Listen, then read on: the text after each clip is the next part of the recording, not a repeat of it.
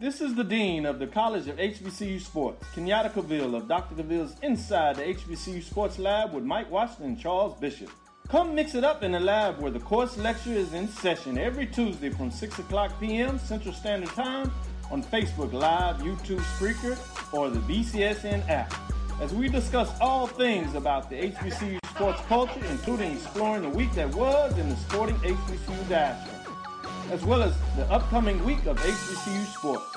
With me, the Dean, the College of HBCU Sports, on Dr. Cavill's Inside HBCU Sports Lab with Mike Washington and Charles Bishop. Course lecture dismissed.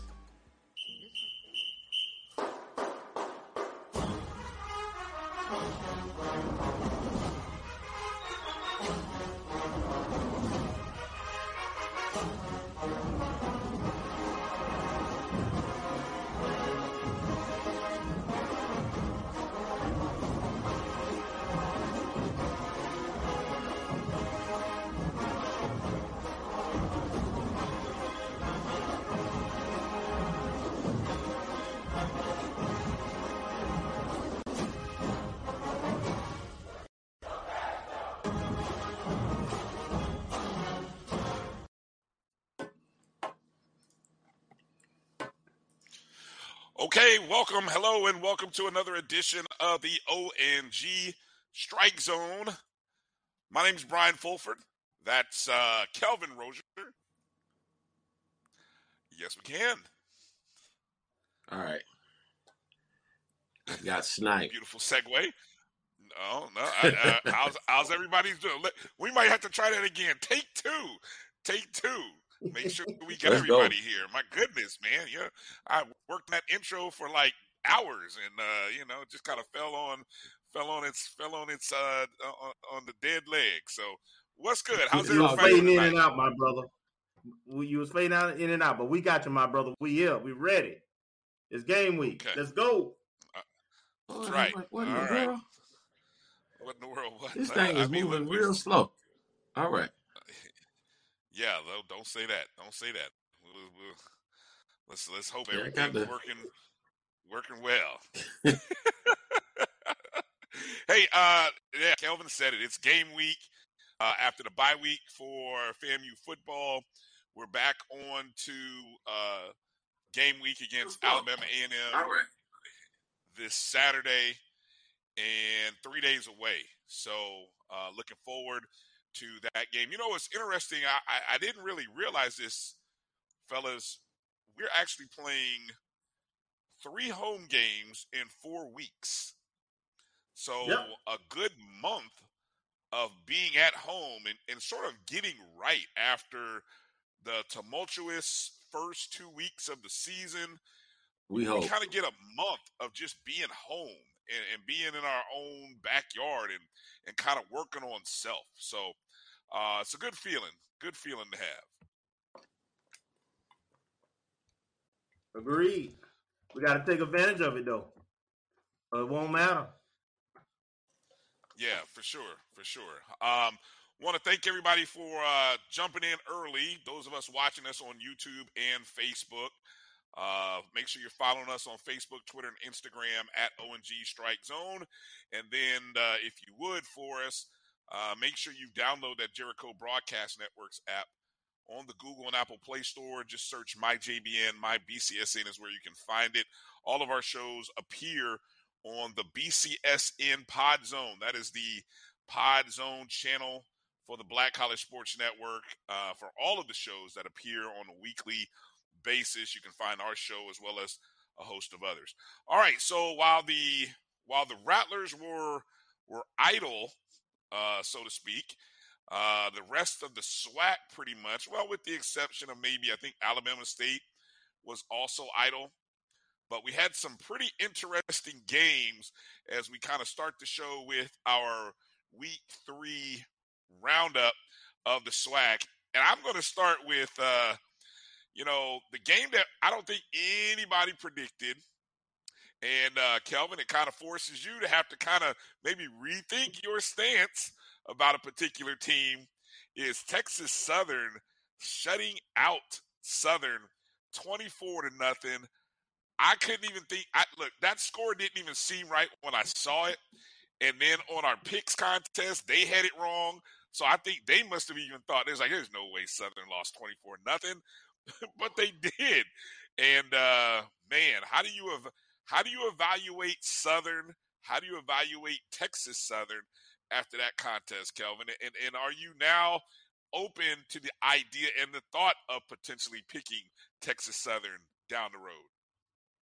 No.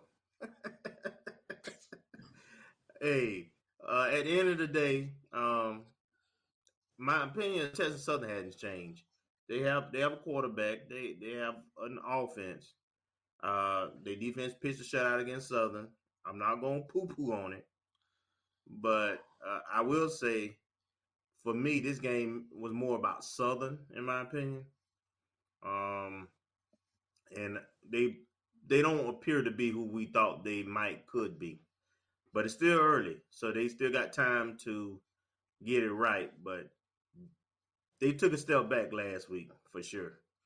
Absolutely. And congratulations to Texas Southern. I saw they coach after the game, um, his response and everything. He he had he acknowledged that, you know, he had been hearing it, especially about his defense and so forth. And, and he, he said the right things, uh, but one game not make a season.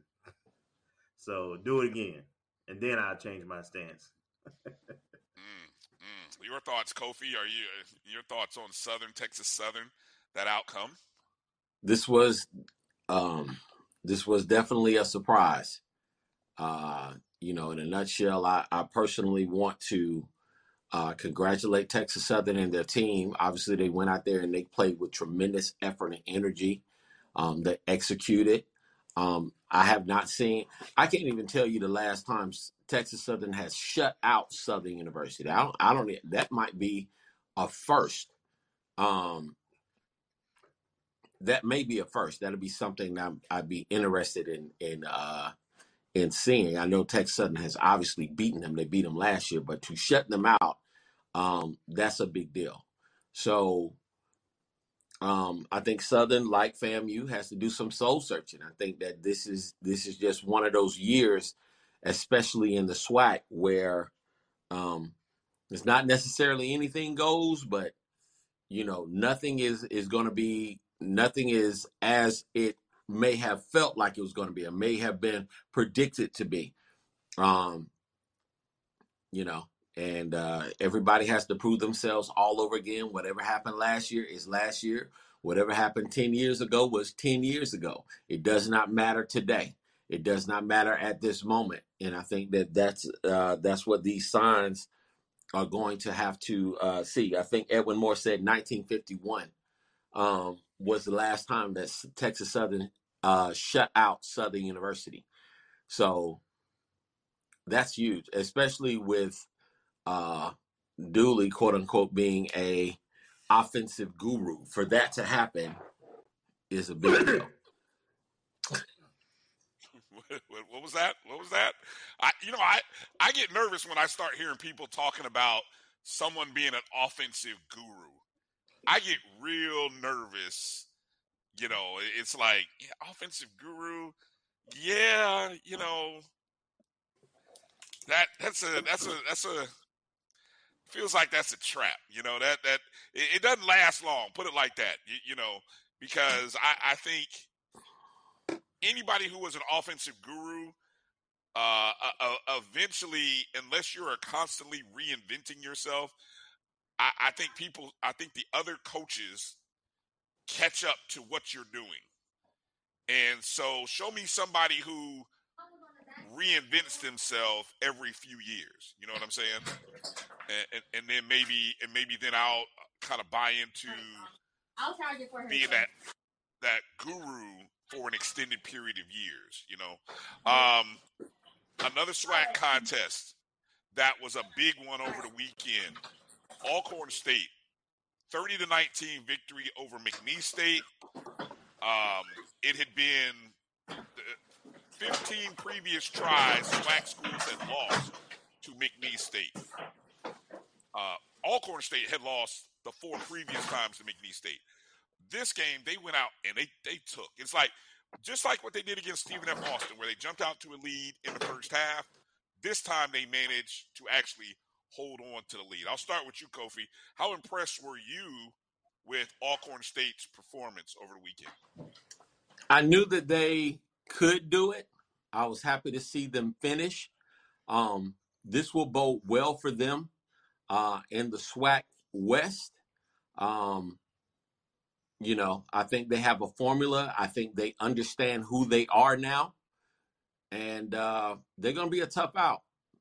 They're going to be a tough out. They are. They know who they are. They know what they have to do. They've been in the fire. They faced adversity. Um, they're going to be a tough out in the SWAC West. Um, and that's one of the things that you gain by playing against good quality competition. Um, they should have beaten Stephen F. Austin. Um, mm-hmm. They had that game. But the good thing about playing those games, especially out of conference early on, is you see where you are, you can evaluate your talent, see what you did wrong, and then make the necessary corrections the next time. Um, they finished McNeese off. And uh, for that to be a first time win and on the road without the band, without a whole lot of fanfare, without a whole lot of fans, that says a lot about the resolve of this team and the coaching staff being able to play to the team's strengths. Um, so Alcorn is going to, you know, I know um, a lot of people were looking down on them based off of what happened last year. But like I said, last year is last year. This is a whole new year, um, whole new teams, whole new schemes, whole new outlook, personnel, all of these things, and you have to go out and prove yourself all over again. And Alcorn is ready to take the West. My uh, my preseason prediction to take the West. Uh, I'll just throw that in there. Kelvin, uh, your thoughts on Alcorn's big win on the road? Hey, did the Colts win? Did, did the Colts win? Kelvin, your your thoughts. Kelvin, your thoughts on Alcorn uh, and uh, their road performance. I, I, think Kofi's mic, or he got froze or something. I thought I heard something over there. But anyway, go ahead.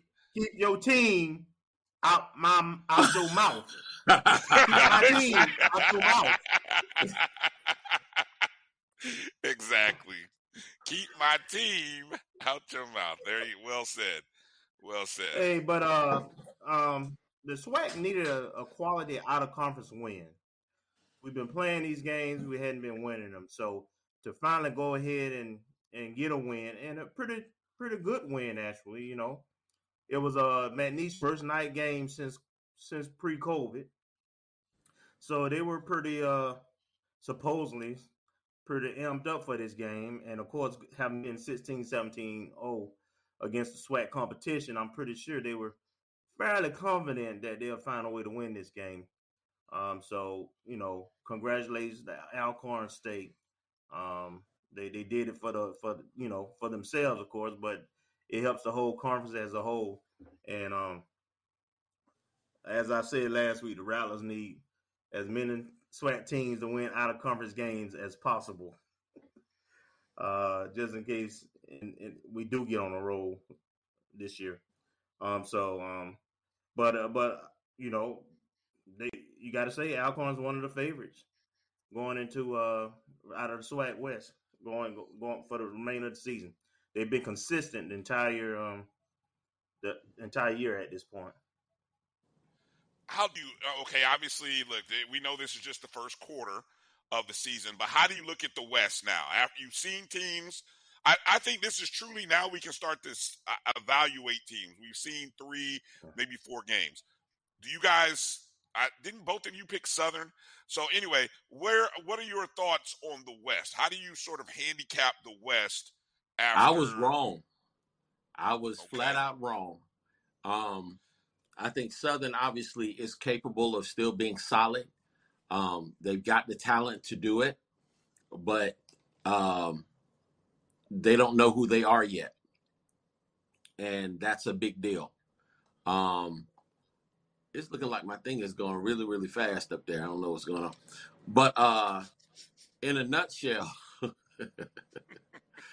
in a nutshell, one of the things that um I would pay attention to is the fact that LSU did not shut Southern University out.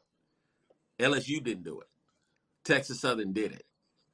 So SWAC play is a whole lot different than what you're going to see, you know, just about anywhere else. I think that obviously LSU could have done it, but um, it's a whole new year, whole new ball game, and you have to come ready to play every week. Southern street credibility is gone. They're gonna have to earn it back in a big way, uh, and that's pretty much the same thing as FAMU. As far as the SWAC West is concerned, I would say you've got um, you got Alcorn first. Um, Grambling is going to be in there, and Prairie View. Um, after that, you got your your second tier with Southern University, Texas Southern, and um, UAPB. Before you before you answer, Kelvin, let me let me add this, and I want you to maybe reflect on this or put this into your thoughts, uh, because I saw um, uh, Spence Matthews kind of asked the question: Why are we judging our own teams by who we beat out of conference because we've been sucking in conference. The SWAC has had a horrible record out of conference, and it, it needs to change if you're going to see the profile of the conference begin to shift. Um, we know we we know largely why uh, we've been in this this this hellhole, so so to speak, because we haven't put any kind of real money behind our programs um, uh, from an administrative standpoint. Our budgets uh, have been lower than the people that we're trying to beat.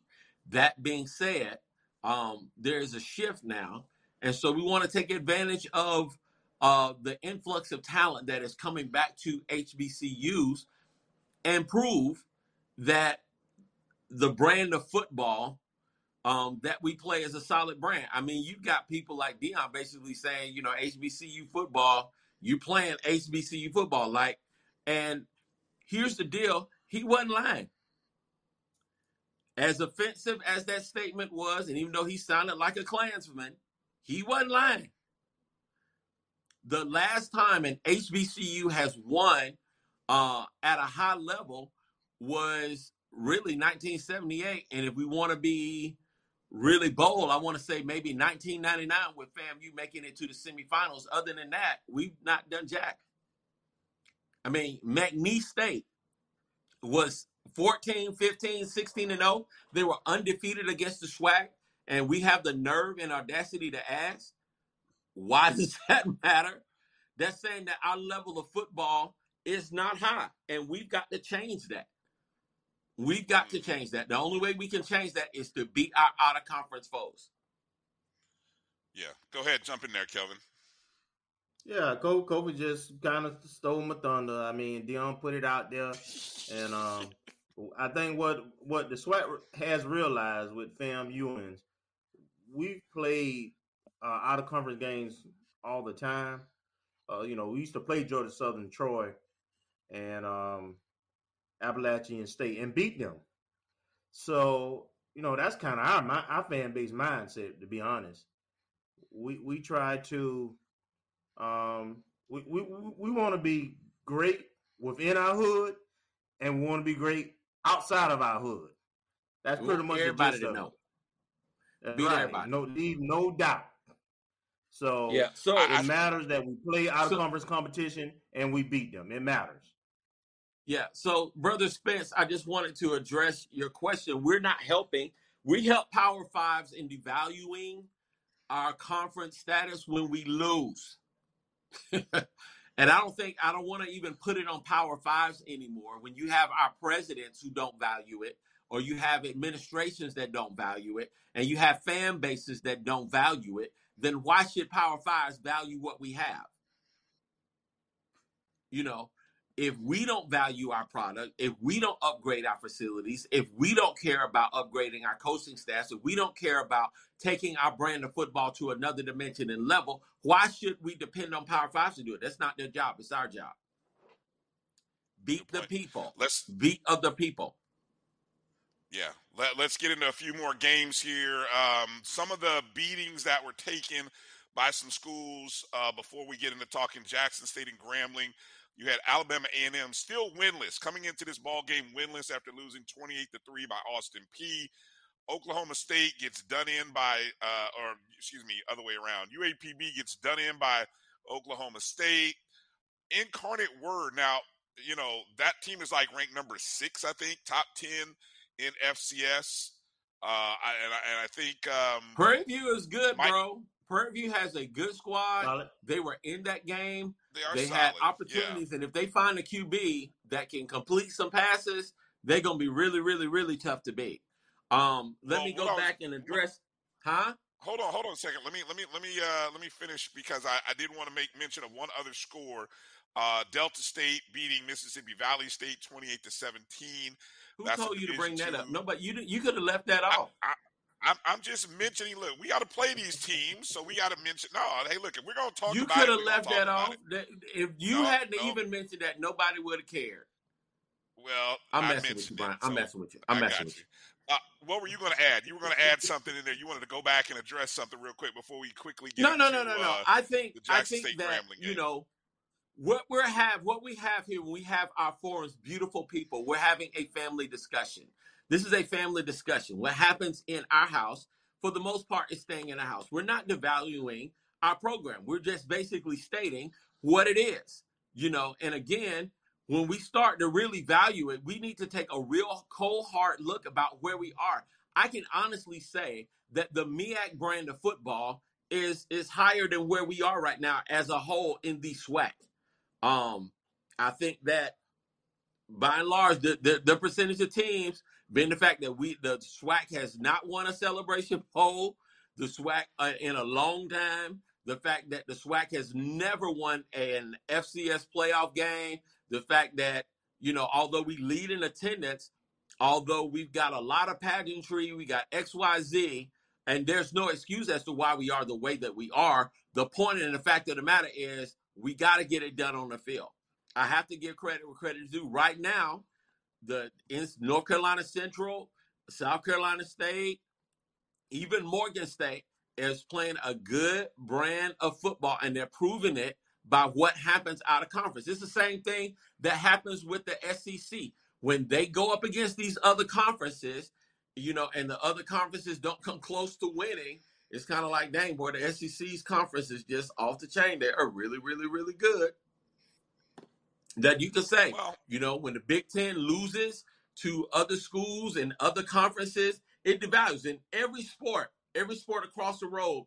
Uh, uh, they they look at what you do in conference and what you do out of conference. How can you compete nationally? Delta State is a quality Division two program.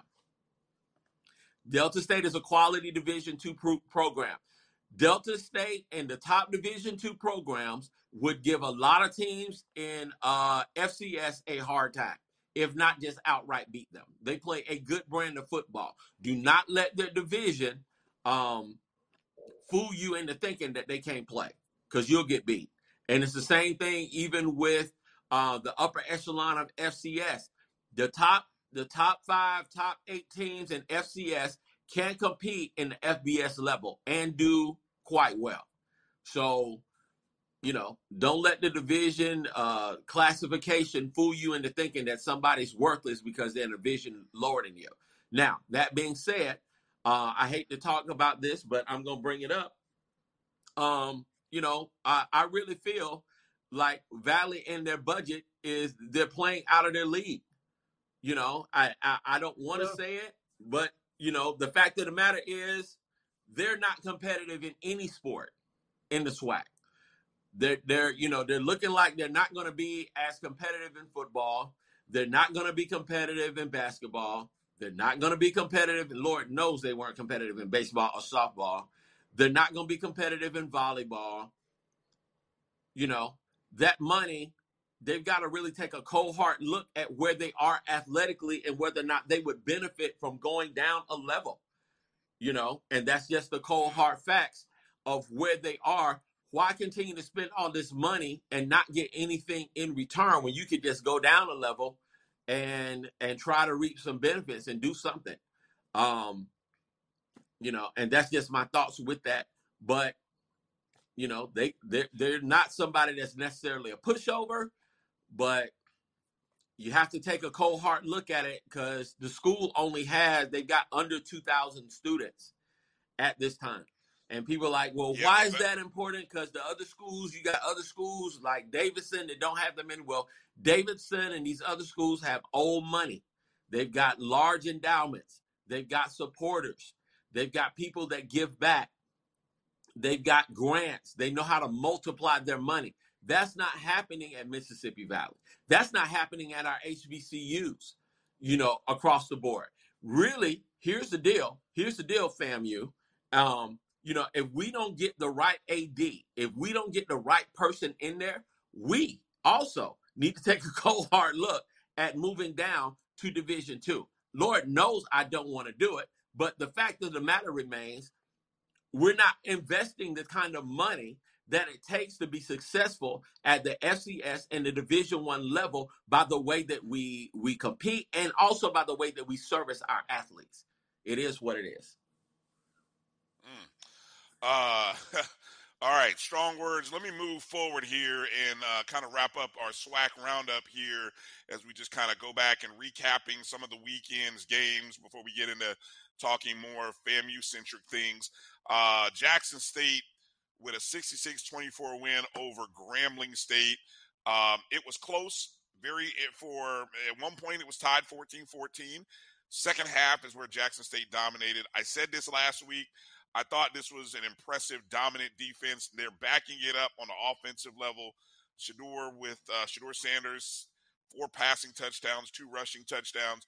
They are sep. I, I I've said this. I put them in a tier separate of everyone else in the conference right now. So if I had, if you if you do tiers, Jackson State is in tier one. Now you've got other people in tier two. Us, um, Alabama We State, ain't in tier two yet. um, Southern. Well, I'm I'm I'm I'm looking. I'm basing it on potential and roster. Now, pr- the results may prove otherwise, but I'm looking at you know tier two for everyone else, and we're all chasing outside stuff. So, uh, Kelvin, your your thoughts just Yeah, so my my thoughts are I watched that game. Um it was what 21-17 at halftime. Uh JSU had jumped up 14-0 and then Grambling came back largely because they ran the ball and they created turnovers and they capitalized off those turnovers when they got them, much like Carolina State did. I don't understand what happens in coaches' mindset where they go to trying to pass, pass, pass against Jackson State. Is your best shot is to keep that offense off the field and to run at that defense because they play a lot of DBs and and they they they're a little bit smallish up front. So um, to me, the key is to keep pounding them, man, and and and control the time of possession. And when Grambling was doing that at a pretty decent level and getting some turnovers, um, they were competitive. When they got away from that and they started giving away turnovers, um, they were not competitive. I do agree with you that Jackson State is a is a is a different tier only because of this though. The margin of error is so slim with them. If you don't score touchdowns, you're not going to beat them. If you give their offense the ball a lot, you're not going to beat them. They're going to put up points. So you have to be very disciplined, slow the game down, and play keep away from that offense. And and you got to pound the rock against them. And um, hopefully some coach will figure that out and stop trying to throw against them DBs and that pass rush. uh, anything you want to add there, Kofi, before we get ready to head to break? You know, just really, I just wanted to address, you know, just really the whole thing about us being in tier two. Um, uh, the jury's still out on this thing. The jury is still out. You know, I know people are asking, you know, well, is is any of these coaches going to be on the hot seat if they lose this game? I would say no. Um, but you know, it would warm up just a little bit, especially we lose a, a home game. Um, you know, obviously, but nah, Uh, the deal is right now, FAMU has not proven itself um, on the field yet. They haven't proven, in spite of having or possessing all the talent that they do have, they haven't done it on the field. They haven't uh, beaten, I want to say, uh, on level competition yet. And so it's uh, they got to put up or shut up. Um, there is little to no margin for error now, and uh, their identity is going to have to forge through um, this week and next week in order for Hey, hey, their Kofi. uh, to have. Is one caveat to what you're saying. I, I don't, dis- but absolutely, we have to.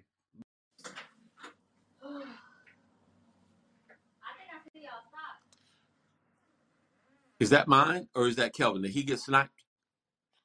Yeah, I think I think that was uh, I think that was Kelvin who who got uh, who got sniped there. All right, um, let's take a break. Come back here with the second segment. Get into a few of the topics, uh, more uh, Rattler centric topics going on with our athletic department. You're watching the ONG Strike Zone. We'll be back in just a moment. It's been difficult because I hadn't been able to see my grandchildren. an expression on someone's face when you do something nice for them.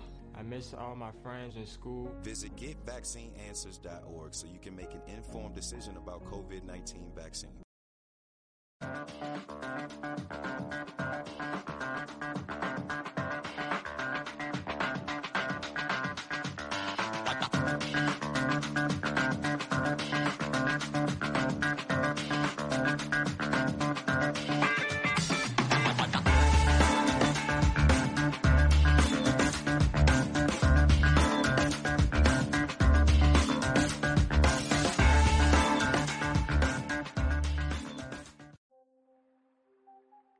Smoky salmon rub infuses smoked black pepper with dehydrated maple syrup, pink Himalayan salt, ginger, thyme, mustard, and more to make a sweet, savory rub, perfect for salmon, trout, and other delicate seafood.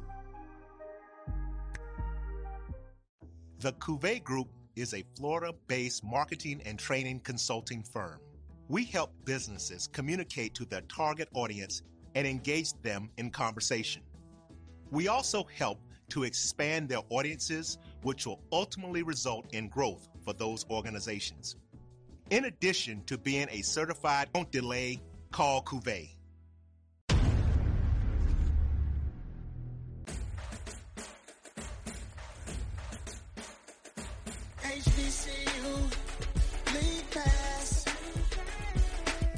Favorite black colleges.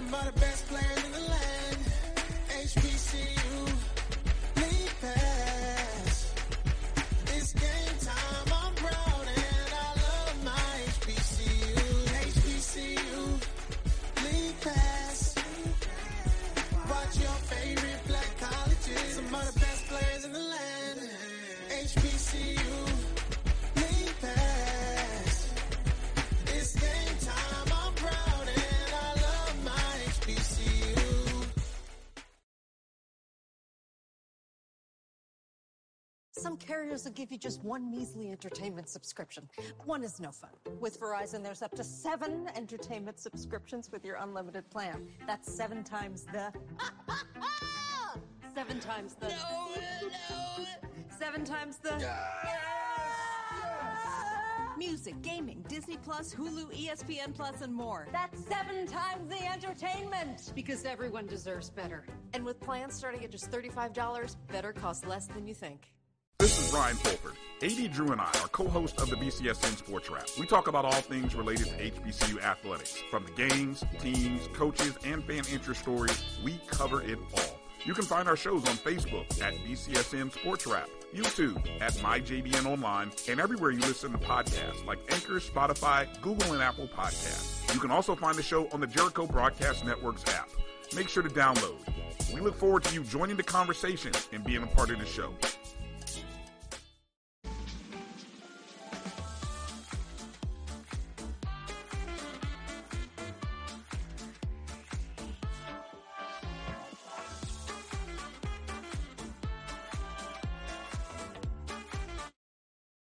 It's never too early to plant the seed, to share the tradition, and instill a sense of pride in your HBCU with your little ones. HBCU Pride and Joy Children's Boutique helps you share your school spirit with a wide selection of adorable kids apparel and accessories officially licensed from your favorite HBCU. Visit HBCUPrideJoy.com and follow us on all social media at HBCU Pride Joy on Facebook and Twitter. I'm attorney Clinton Paris, and Tampa's my community. I grew up here, went to school here, and my wife and I make our home here. What makes Tampa special are its people.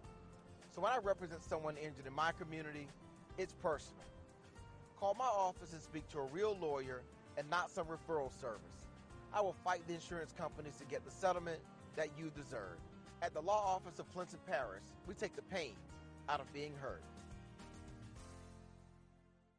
Are you hungry for authentic Caribbean food like jerk chicken, oxtail, red snapper, shrimp, tofu, and rasta pasta? Well, find your way over to Mango's Caribbean Restaurant, 180 Auburn Avenue, right next to Royal Peacock in downtown Atlanta. Them belly full, but we hungry. Mango's Caribbean Restaurant, open daily from 11 a.m. to 10 p.m. And on Friday and Saturday, we're open till 4 a.m. Come to Mango's and put some spice in your life. Oh,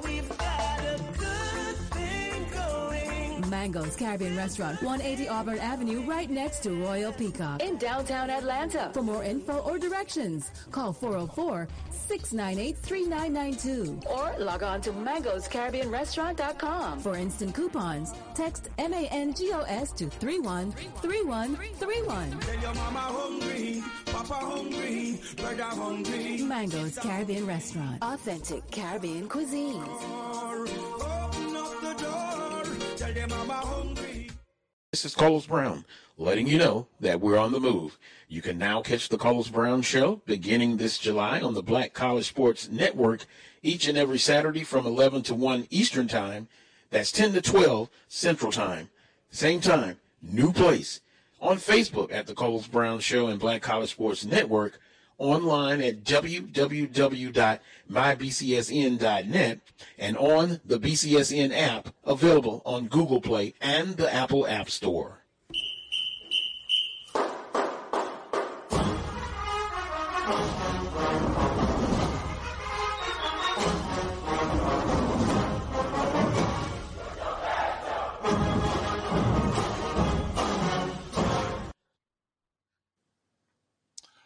Right, welcome back to the ONG Strike Zone. Brian, Kelvin, and Kofi here. It's time to get into the Rattler Roundup. Um, just a little heads up to you at the top of hour number two, we're going to uh, talk with Mo Carter, the uh, news director, sports director at uh, WZDX in Huntsville, Alabama. Uh, Mo, uh, I mean, he's ingrained with, uh, he's right there where Alabama A&M is uh, talks to Coach Maynor and uh, the guys with Alabama A&M all the time. So we will uh, get a chance to kind of go in depth and find out what the Bulldogs are bringing. Um, maybe even find out when's the last time they've been 0 3, potentially 0 4. Uh, it, has been a it's been a while, so this has been a, a tough season for them. So, uh, but anyway, getting into the Rattler Roundup, one of the big news stories that came out the course of just the last what 48 hours? We get the word that our good friend coach mike rice is coming back to famu welcome home coach mike rice. Um, uh, this from interim ad michael smith. He said quote it's a delight to have coach rice back and part of the family again. We know our men's golf program will continue to have success we also thank assistant coach Mia Campbell for her willingness to step up and guide the program these past two months. Uh, and so, just in case you've been in a foxhole and didn't really know what happened, of course, a couple months ago, Coach Rice uh, resigned and presumably had, by all accounts, had taken a position at Prairie View A&M, where he was going to be leading their men and women's golf programs now he's back at FAMU. Uh, Kelvin, what can you what can you tell us? What do we know? How did this all come about?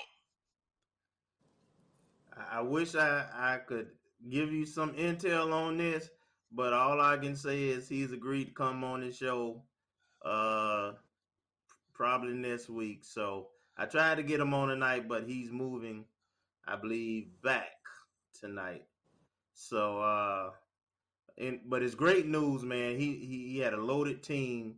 Uh, I think we had a, around ten plus golfers on the team that he's recruited.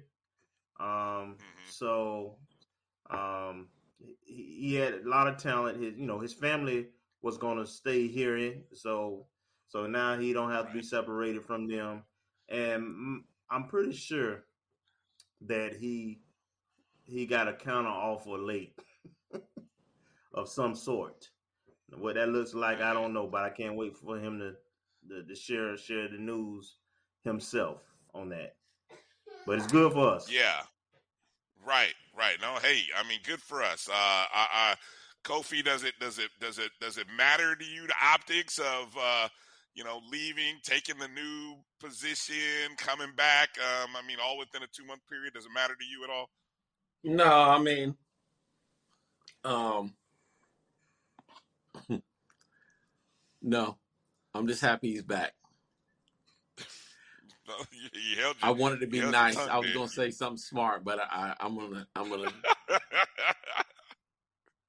I'm trying to be Well, good right now. It's, it's right now. I'm happy yeah. he's I- back. And it's no shade Yeah. against Michael. I was, I was just simply gonna say he was gone for a shorter time than the Queen was lying in state. wow. I mean, Too soon. Hashtag too soon. right No, back. I'm just kidding. um, yeah. So, you know that uh, that led to. I, I thought there was a lot of interesting speculation with that. I personally Uh, don't and- care. I'm just glad that he's back. He'll tell us when he come on the show next week. I'm good. I'm glad he's back. So And I, one of the things I can say is people say that they don't watch this show. They they you know or they not looking at what's happening online, but I guarantee you the news or whatever's being said is getting back because people are getting informed. And it was a shame. We never should have lost him in the first place. And um, you know, that's that's really job one. Um, but I'm I'm interested to see. I want this AD search to be uh the, I don't want to say it be over. I want it to be the right pick so I can chill, so to speak. I can just rest and know that this is going to be a good job. you know, um, your the person that's in that seat is going to do a very good job. Huh? What's that song? We've only just begun. Uh, wanna so I mean, you, you, I want to hear. yeah, okay. I'm just, I'm just saying. Who knows? Yeah. Who Don't knows? be don't Uh, be jinxing this and stuff. That's gonna send me off on right. a whole different All right. tangent. I'm trying to stay, I'm trying to be good. Keep going. Okay, okay. Uh, moving on to some other news um, regarding coaches. And this story kind of came out over the last 24 hours. And I want to say I first read a mention of it by Gerald Thomas in the Democrat. Uh, and then we saw some comments by Coach Willie Simmons following a practice. But uh, I'm reading an article here from Football Scoop uh, where, and the title says, "Loved ones of Florida A&M's James Spady asking for help after an in-game medical incident." So, uh, Coach Spady, one of the assistant coaches uh, on our staff, um, during the season opener against North Carolina, uh, Spady apparently suffered a medical incident that caused him to lose his vision. Uh, there has been a GoFundMe set up to help Coach Spady during this time, according to the article. Um, and I'm reading right here from the article. After the game, he was taken to UNC Medical, or excuse me, UNC Memorial Hospital, where he spent a week in the intensive care unit before eventually being released on September 5th. Um, his wife, Barbara, left Arizona where she was caring for her mother um, and to be with him and get him home to Tallahassee, where they are today. The prognosis on when Coach Spady's vision may return is unknown as of right now. Doctors believe it could be up to six months before his vision returns. Um, so there is a Go GoFundMe page. Uh, I believe we do have that page. Uh, just you know, I know with these things, you always want to kind of make sure that this, you know, the uh, of accuracy and things. So um, let's see if our producer is able to flash that up on our screen so you guys can see again. Uh, so yeah, that that's the the GoFundMe page there uh, to to help Coach Spady.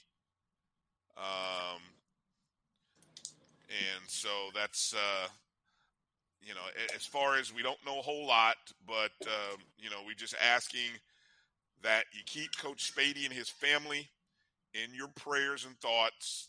If you're able to give anything, um, I'm sure it'd be greatly appreciated. Uh, any any either of you want to add any comments?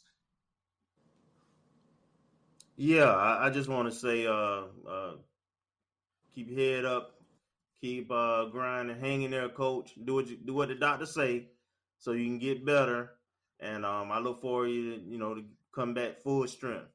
Um, but you know, right now, family and your health is important.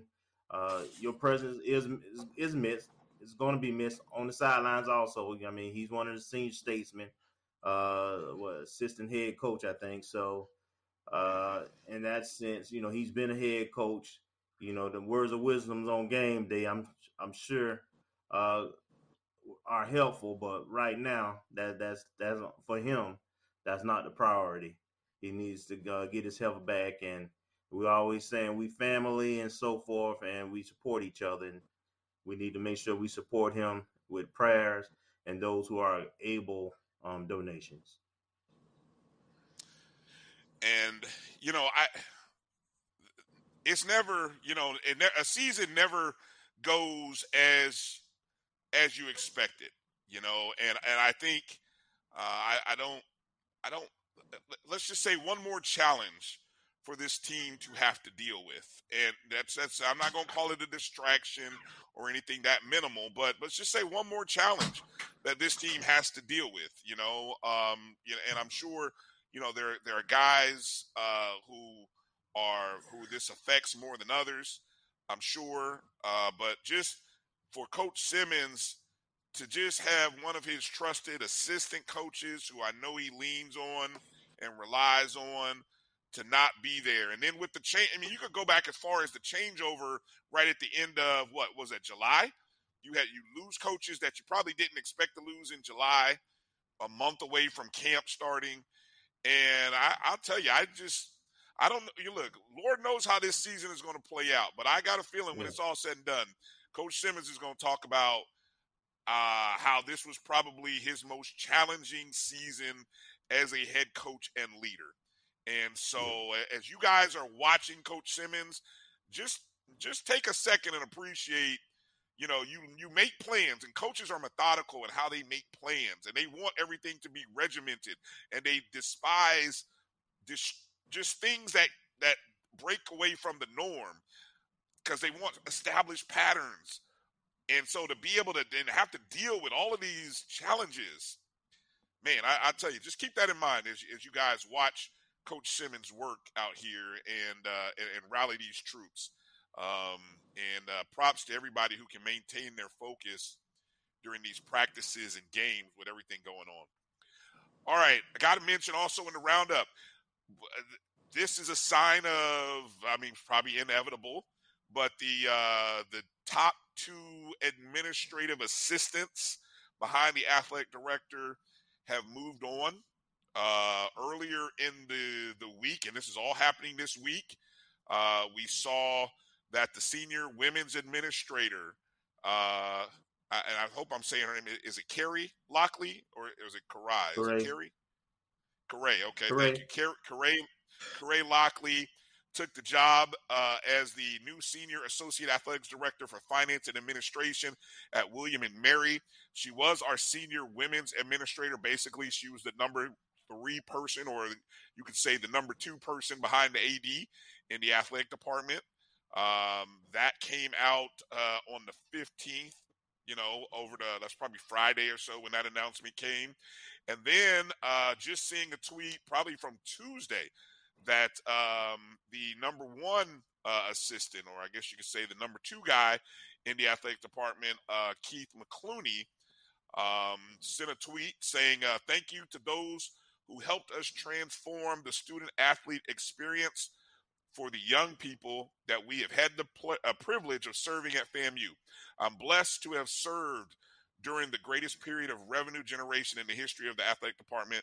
Hashtag first in, hashtag last out, deuces, and a little icon of the lights going out. And so, presumably, the deputy director of athletics is gone.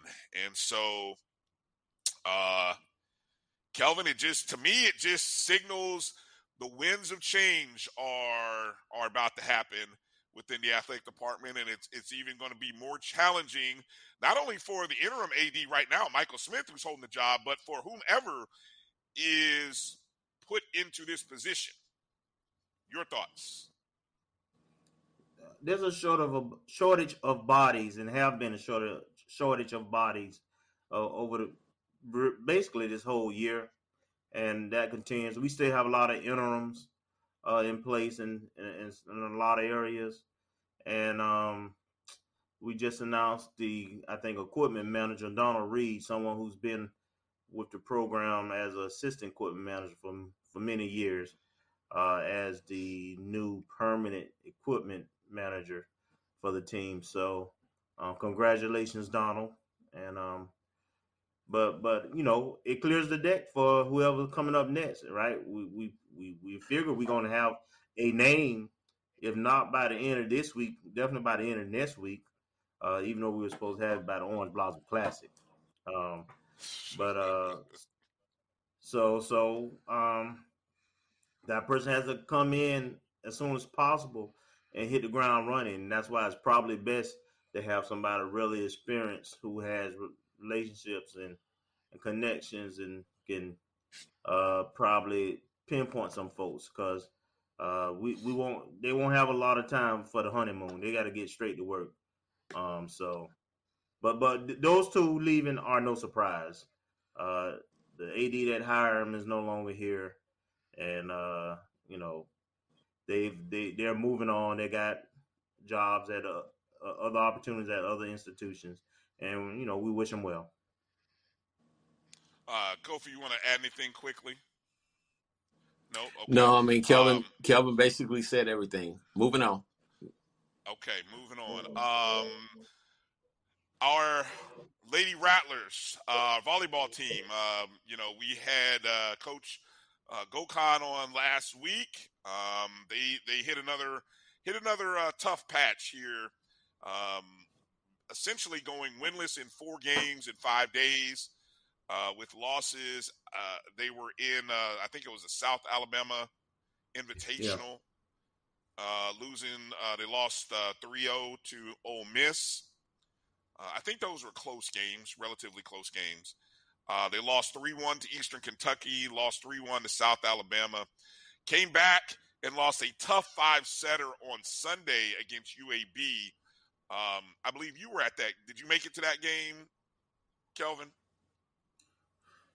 No, I, I didn't. I, I, went to see Woman King with uh, my daughter and my wife, so uh, we didn't get out in time. How was that? We saw the early, early matinee. Oh man, it's worth it, man. Everybody go see that. It's, it's an awesome movie. Come out there feeling proud. okay. Um, interesting. Uh, I feel like that's a whole nother podcast we might need to do. Um, but uh, so yeah, the uh, the team 0 and 4, uh, last non-conference uh, sort of group of games before they start up conference play, which will begin Friday night in Daytona Beach against uh, BCU. So we start the defense of our SWAC title on the road, 6 p.m. Uh, in Daytona Beach. Uh, that'd be anybody who's traveling, be a great opportunity to go to that game in Daytona Beach and then head over to Tallahassee if you plan on being in um, in tally for the game this weekend. Uh, should make mention that we did have a couple of young ladies win SWAC honors from this past week as Brooke Hudson and Iramu Carr earned SWAC honors for the second consecutive week. Uh, Hudson earned Defensive Player of the Week. That is her third straight week doing so. And Iram earned Setter of the Week for the second week in a row. So, uh, congratulations uh, to those ladies. And I'm hopeful, even though our record sits at 3 and 11 overall, I'm, I'm hopeful about what we can do in the SWAC. Uh, you know, again, the only team in the SWAC that's beaten us is Jackson State. So, uh, yeah, I, I hope that the that this team's veteran presence and the tough the tougher opponents that they've dealt with prepares them to sort of run the table. I, I would love to see us run uh, 16 and 0 in the SWAC, uh, beginning with Bethune Cookman, and then I think they do return home next Wednesday against North Florida. I think it is. So that one will be six o'clock on Wednesday for them. Uh, Got to make mention of our tennis program, our women's tennis program. They were in the HBCU national tournament this past weekend in College Park, Georgia. Uh, we finished fifth. And so, you know, congratulations uh, to those ladies. Of course, uh, we we did win that tournament, I believe, back in 2019, before the year before. You know, obviously COVID and all that fun stuff. Uh, we we congratulate for a fifth place. Like, what are we doing? What? Well, I, how many how many teams were in it? I mean, now if there was only six, then I, um, I mean, how, what what am I missing? What am I missing? No, you don't want to. No, no praise I mean, for fifth. it's it's all right. You know what I'm saying? I get it, but you know, you you you play to to win the season. game, bro. You I played to win the game. I'm grateful for all of our athletes. I'm grateful for everybody that that competes for the orange and green. I'm grateful for everybody that that wakes up at 5 a.m. and gets out there and they bust their butts to try to get better. That being said, fifth place is is is is, is not what we do uh, at FAMU. Whether it's a young team, old team, seasoned team, medium team, we don't do we we don't want to do second place, let alone fifth. So you know you have to obviously look at that. I I The respect the standard process. is the standard. Yeah. Oh, I stop respect the process. I, I love I love the people that are participating, but we don't give we don't give away participate I'm sorry, participation trophies at Florida A&M University. We don't give participation trophies at FAMU. You you you come out there, we're expecting you to do well. So, you know, I'm not saying I'm not downing the program, but I am kind of like looking like, okay, now, you you know, so the you know, last year we got our butts kicked in the SWAC, um, in the SWAC championship against Jackson State. And for me, we are in Florida. Florida is a tennis state. We are connected with Georgia, who also has a, a ton of uh, tennis talent. So I'm I'm wondering why, you know, we finish in fifth. See, I, It's I've, just I, I've, to- to I've told So you, I've told it. you about that that that Florida thing, and we, we talked about women's basketball. We, the- you know, yeah, yeah, Florida is great. Yes, there are a lot of They athletes and a they lot they, of they great losing sports, too, but by the way. but they play, they play, they play sports in other states and other cities across the country and nation as well. So let's not. You know, let's not put that all on just because we're in Florida. And I love that pause. Man, don't don't don't You don't know, get touchy because because I'm with COVID now. I- I'm trying not to go there. I know you're gonna. I look okay. Defend Look, your state. I look. get Let you. me I'm say okay this. with Let me that. say It ain't about the no. Let It ain't about that. We are Florida A&M though. Yeah. I, okay. Okay. Look, I'm just saying. it, we Again, are this all started school. because hold on. This all started because I gave a congratulations for finishing fifth. I'm assuming, and I hate to I hate to have said that word.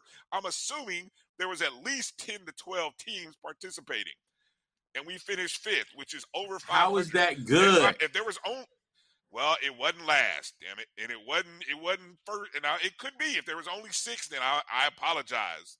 I'll pull my congratulations off the table. I'm Even pretty out sure there was more. There was pretty sure there was more than eight to ten. Anyway, bruh, I know you're Yeah. telling me. listen. Okay. Okay. Listen, FAMU don't have. I'm gonna be just blunt. FAMU has no business finishing fifth in anything in tennis. That's ridiculous. Now, man, okay. Whether it's personnel, listen, personnel I'm based, listening. whatever, you know, whatever Coach Nikki needs, we need to figure out what we need to do because that kid, that is not the standard at FAMU. Definitely not fifth. Well, That's everybody, ridiculous. well, we know everybody's in need. So hell, let, let's just that that part we've established over the last four to five months of shows. So pff, she, What she's do in need you just need? like And, you everybody know, else kn- is. You know, yeah, I Brian, want you let's- got a let's- point. Hey, hey, Co- Kofi Brian got. I, I gotta, I gotta go with Brian on, on one thing. Eight point five is eight point five. We ain't got no administration. We, we got all these interim coaches and, and other things going on. All right. We got work to do. Hey, We got work to do. Let's uh let's take a break. Quick two minutes. Coming back on the other side, Mo Carter is going to join us. We're going to get into breaking down this matchup. Alabama A&M's coming to town. The Bulldogs are coming in. We're going to find out what they're bringing to the table and uh, a little bit more. So you guys hang in there. Stay tuned. We'll be back in two minutes. You're watching the ONG Strike Zone. We'll be back.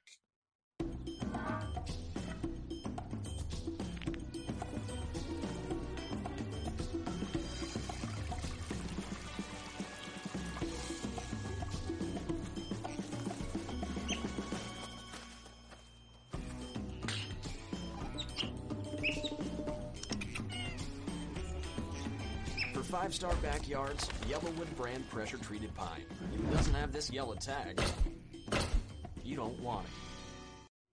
Now, you can live in Texas and not have a good red meat blend. Texas Cowboy Dust is designed for steak and other red meats. It's out to be my most popular spice blend, made with onions, peppers, ground mushrooms, pink salt, and other spices.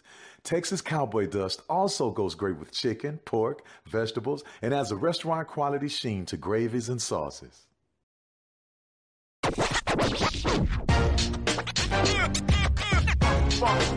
It's like a loop machine. Around town, people trying to get down. Vanilla smoked sea salt seasoning is for seafood. The tarragon and fennel bring out the natural sweetness in seafood. I also use it in rice dishes, on yams, asparagus, blueberry pancakes, and believe it or not, chocolate chip cookies. Vanilla smoked sea salt adds a salty and savory component to sweet dishes that create a symphony for the tongue. You see, Head & Shoulders has Scalp Shield technology, protects against flakes even between washes. It's never not working. Kind of like us. Number 15? Never not working. I don't like this one. Me neither. Let's get out of here. Head & Shoulders Scalp Shield, never not working. We are making the virtual HBCU experience available wherever you live through Stillman Online. We offer online degrees in business, criminal justice, psychology, and religion. Stillman also offers technology badges in cybersecurity and data analytics. You can participate in all student activities, fraternities and sororities, internships, graduation ceremonies, and much more. Apply for admission today at stillman.edu. Stillman College, where we prepare you for a different world.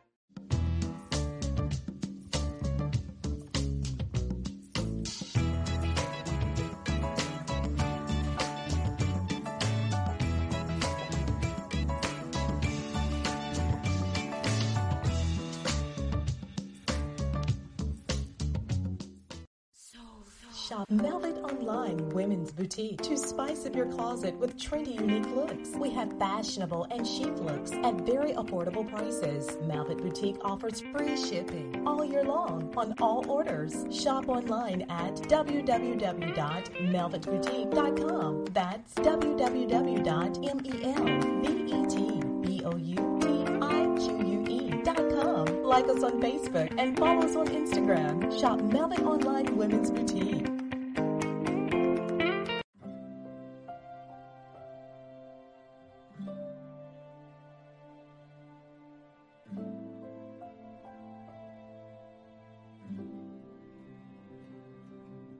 Whether it's advice on managing your anxiety or tools to help you stay grounded, Coping 19 provides a range of resources and self care tips to help you cope with this pandemic. We can help. Find the resources that work best for you at coping 19.org. Bounty versus the old family dish towel. Drying with a fresh sheet of Bounty leaves your hands cleaner than a used dish towel that can carry and redistribute food residue. So ditch the dish towel for better hand hygiene. Bounty, the quicker picker upper.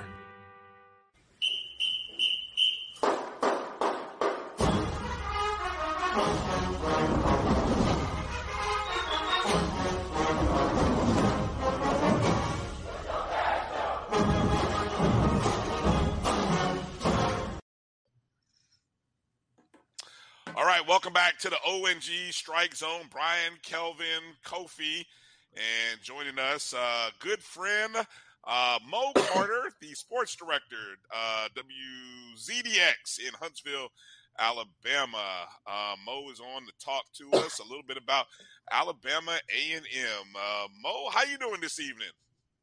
Hey, doing well, Brian. Appreciate you guys bringing me on. Obviously, you know, the life of a sports director during football season, the South is very, very busy, but I'm glad I'm able to, you know, take some time out and chat with you guys about this upcoming weekend.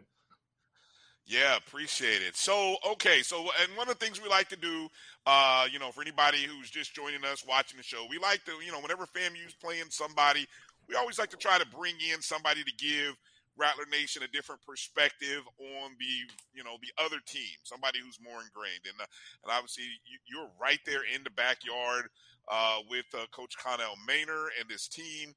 And, and so, after you know, they're coming into this contest, uh, 0 and 3.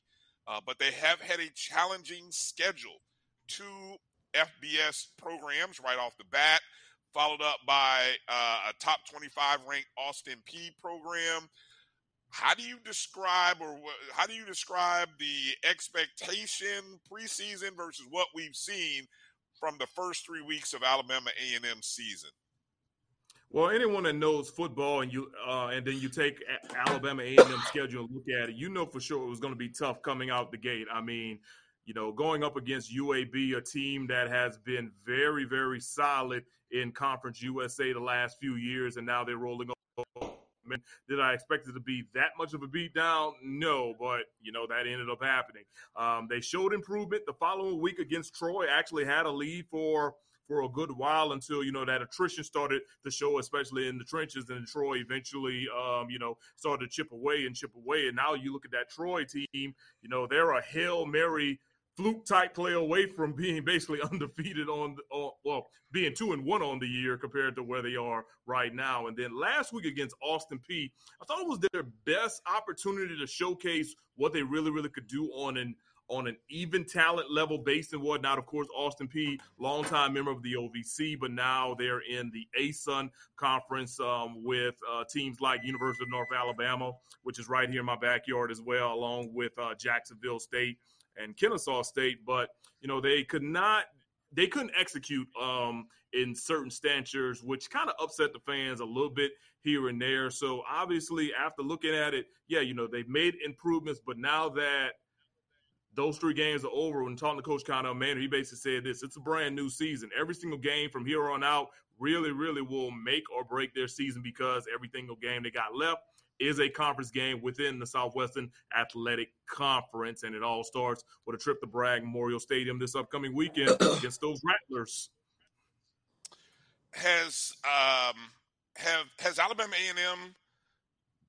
But well, obviously they have to find a replacement for Aqeel Glass. I mean, life after Aqeel, I'm sure is the is storyline number one. What has that been like? Uh, I know, you know, two quarterbacks um, from what I'm looking at uh, have gotten time uh, between Quincy Casey and Xavier Langford.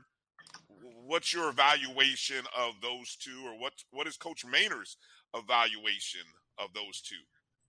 Well, let's go back to the spring. Um, obviously, those two guys were really, really in the mix. And then if you add, um, I can't think it, I can't remember his first name right now, but um, the Williams kid that was a starter at Miami uh, for you know Oh, about a season and a half or whatever. Really, he was the front runner to basically take over that offense following Quill Glass. But then young man to go ahead and take care of his life from a mental standpoint and decided just to step away completely from football, which I totally understand. I mean, there's just a whole lot going on. That young man also had a lot of things going on or whatever. So basically, once he really stepped away, it really became a two man race between Quincy Casey and Xavier Langford. Of course, Xavier Langford had been the backup quarterback uh, in the previous two years under um, Aqeel Glass and Quincy Casey, you know, he had flashes when he was at Jackson State. Actually, had a real big game against Alabama A&M during that spring. But obviously, you know, Coach Sanders had different ideas for what his offense was going to look like and whatnot. So when you kind of look at both of those guys, obviously two different skill sets, and really during the fall, I felt that when I was at practice, I really couldn't see one really um, get away from the other when it comes to from a competition standpoint, primarily because you know these guys have their strengths. Of course, Quincy Casey more of a dual threat guy, while Xavier Langford more of an RPO uh, type guy who can run if he needs to, but running isn't going to be his first option. And obviously, you know that offense. They need to find a way to click mm-hmm. under both of them, and really neither one of them has kind of really taken the range. So when we talked to Coach Maynor, especially after the game, I asked him about it, and he basically said it's going to be open season again through these first couple couple of games. I mean, excuse me, not games. First couple of days during practice as they get ready for FAMU, and nine times out of ten, it's probably going to be a game time decision with one person going as a starter and the other person literally st- sitting right next to the offensive coordinator. Um, well, not the offensive coordinator, the guy that's calling the plays on the sidelines, just knowing that his chance could come up next. Mm-hmm. Go ahead, Kelvin. So Coach Maynor hit the transfer portal hard. He brought in a lot of players. He really turned our roster over.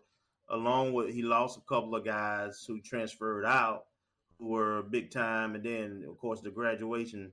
So it's a lot of newness with uh with uh talent, but talent. Have you has that translated in these first three games and during during the fall practice? Have you seen that talent start to translate? Is there any person that has surprised you that's particularly stands out, or is that still a work in progress? Uh, I'll say it's kind of a it's a combination of both. Obviously, you know you're going to have guys who've been a been a part of the program that's still trying to you know show out, but then you know at the end of the day, Coach Maynor says it best. Like everybody's position is basically up for grabs or whatever, minus two people. And those are the two people he bought to SWAC Media Day in running back um, Gary Quarles and wide receiver Adu Fatai Ibrahim. Now, I'll say this I feel like the offense really hasn't been in, in sync as much with the guys they've added. Obviously, they've had some other problems or whatever, too. But defensive wise, I actually have been impressed with the way this defense has actually progressed or whatever from a game to game basis. And actually on Saturday, I thought they actually probably had one of their better efforts that they've had in quite a long time, to be honest with you. And I mean, you know, you kind of look at it. I mean, two guys I know for sure on that defense that have really kind of stood stood out. Avion Rice, a Florida guy uh, who's actually was a signee of them, like an actual high school signee, and then uh, Moses Douglas as another guy. If I'm not mistaken, both of those guys like ranking their top five as far as like total tackles and all that. So I think those guys have like really, really kind of showed out. But of course, you know, when you have to look at like the whole tape in totality, there are other individuals. It's just a matter of where are they actually making their plays from um, week to week. But I'll keep it real with you, man. It's still a work in progress because obviously all, a lot of those guys were together in the spring. Then they tried to come together in the in the summer, then in the fall or whatever at the end of the day, Rome wasn't built in a day. So, you know, you have to find a way to make these things happen. Uh, from my concern, if I'm Coach Man, I'm hoping these guys have have it right going into the game on Saturday because, as he mentioned, the rest of the season really, really counts now. Mm-hmm. Go ahead, Kofi. Uh, but so I wanted to talk a little bit about the culture in Huntsville concerning Alabama A&M because uh, it seems like you know when I look at Huntsville, Huntsville is a lot, um, a lot like Jackson in terms of city size. Uh, in my opinion, it's a little bit more progressive. Um, what would it take?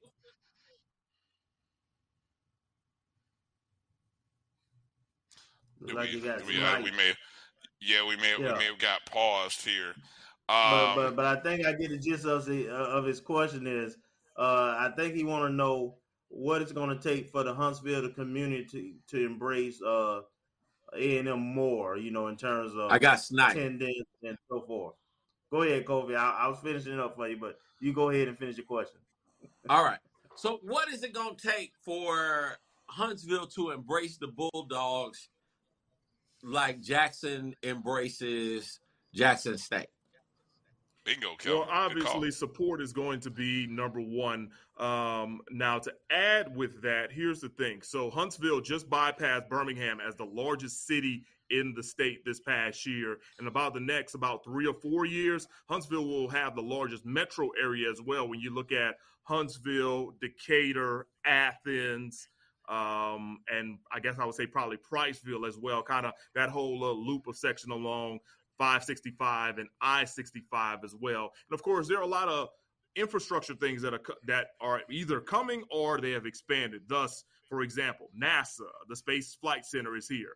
Um, everybody know. Well, matter of fact, you guys are in Florida, so you know about the Artemis rocket. Well, that rocket was built right here in the city of Huntsville. You know, so you take a look at it like that. There's a huge monster Toyota plant. There's, I mean, I think the FBI just moved the regional office here as well. So, of course, you know, it's about now really building those relationships and seeing what kind of additional support you're going to go ahead and get. Because I think one thing that I think people tend not to understand is that Huntsville is not a predominantly urban city. Don't get me wrong, we have a large urban population here, but it is not a predominantly large urban city like Baton Rouge is with Southern University, or Jackson is with Jackson State, or Montgomery is with Alabama State. As a matter of fact, I'm actually can go out on a limb and probably say that Alabama A&M's largest base that's closest to us isn't Huntsville. It probably is Birmingham, as a matter of fact. So, with that being said, as for if you want to really get Huntsville really on the notion, of course, obviously it's going to start with building relations and also to you know captivate these new individuals that are coming into the area each and every day. Of course, Alabama A&M right now um, now has a new president under Dr. Daniel Wims, and they also have a new athletic director as well. So you know when you have that newness, that means that those individuals can now have those new opportunities to meet new people and uh, build upon that. So obviously, it's going to be it's going to be a lot of give and take here or there. But at the end of the day, I really just think it's about really building those relationships and taking advantage of the transplants that are coming in as well. Because obviously, hey, I'm in the state of Alabama, so you know you always got to think it's going to be Alabama, it's going to be Auburn. Then after that, how can you kind of triculate into everything else afterwards? That's really what it really boils down to. Hey, um, one of the things Mo I noted in kind of doing some research as I'm as I'm coming back to A and M uh, or Florida A and M versus Alabama A and M, and more so Willie Simmons and Connell Maynor. Both of them are now into their fifth year, and they have similar records. Um, Coach Simmons has 25 victories, I think like 14 losses. Um, Connell Maynor 25 wins, like 16 losses. And interesting though, Simmons has had uh, obviously he's the only season the COVID year was the year that Alabama A&M won a SWAC title, but Simmons has two back-to-back nine-win seasons. The most that A&M has ever had, I think, is seven in a year. How would you evaluate what these two coaches, and maybe specifically as you look at Maynor, in what these two have done over the five years, and maybe we talked about this a little bit before you came on, what they came into and how similar that looked compared to what they've sort of built now over the past five years. Oh yeah, absolutely. It is so similar to like really see the impact that both Connell Maynor has made here in Huntsville with Alabama A&M and what Coach Willie Simmons has been able to do over there with Florida A&M. And the similarities literally go back as just thinking about what those two guys took over program wise. Obviously, I was paying attention to Willie Simmons with him being at Alcorn for a while and then eventually being the head coach at Prairie View and finding success. And then he takes over FAMU, which I think I remember him saying like he was back home and he felt good or whatever about being that. But Uh, obviously, I know Fam was in the MEAC back then, so I can't say my attention was on them as much.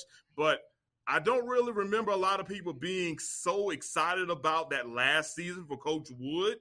Uh, I, am pretty sure it was like a losing season or whatever. So obviously, you know, right. coach goes You're into right. that situation and they're like, all right, I have to find a way to build build the program up. Let's reconnect with the fan base, get the people excited or whatever. And I think Coach Simmons has definitely, you know, done that during his time, especially during those last couple of seasons in the MEAC as well. I know being like very, very close to either getting to the Celebration Bowl or getting to the playoffs. Moving over to the SWAC now, obviously getting to the playoffs, and you know even last year, you know you're one point away from basically you know, being the East champ, and instead of going to the playoffs, you're in that Celebration Bowl, getting you know, uh, opportunity to represent the SWAC or whatever in that situation. So the fact that Simmons was able to come and do that and kind of elevate things with I mean, excuse me, with Florida A and M has been good. As far as Coach Connell Maynor, I mean, he was kind of in a similar situation. I, I've been here six years now, so majority of my time uh, was either with Coach Connell Maynor as the A and M football coach, or with um,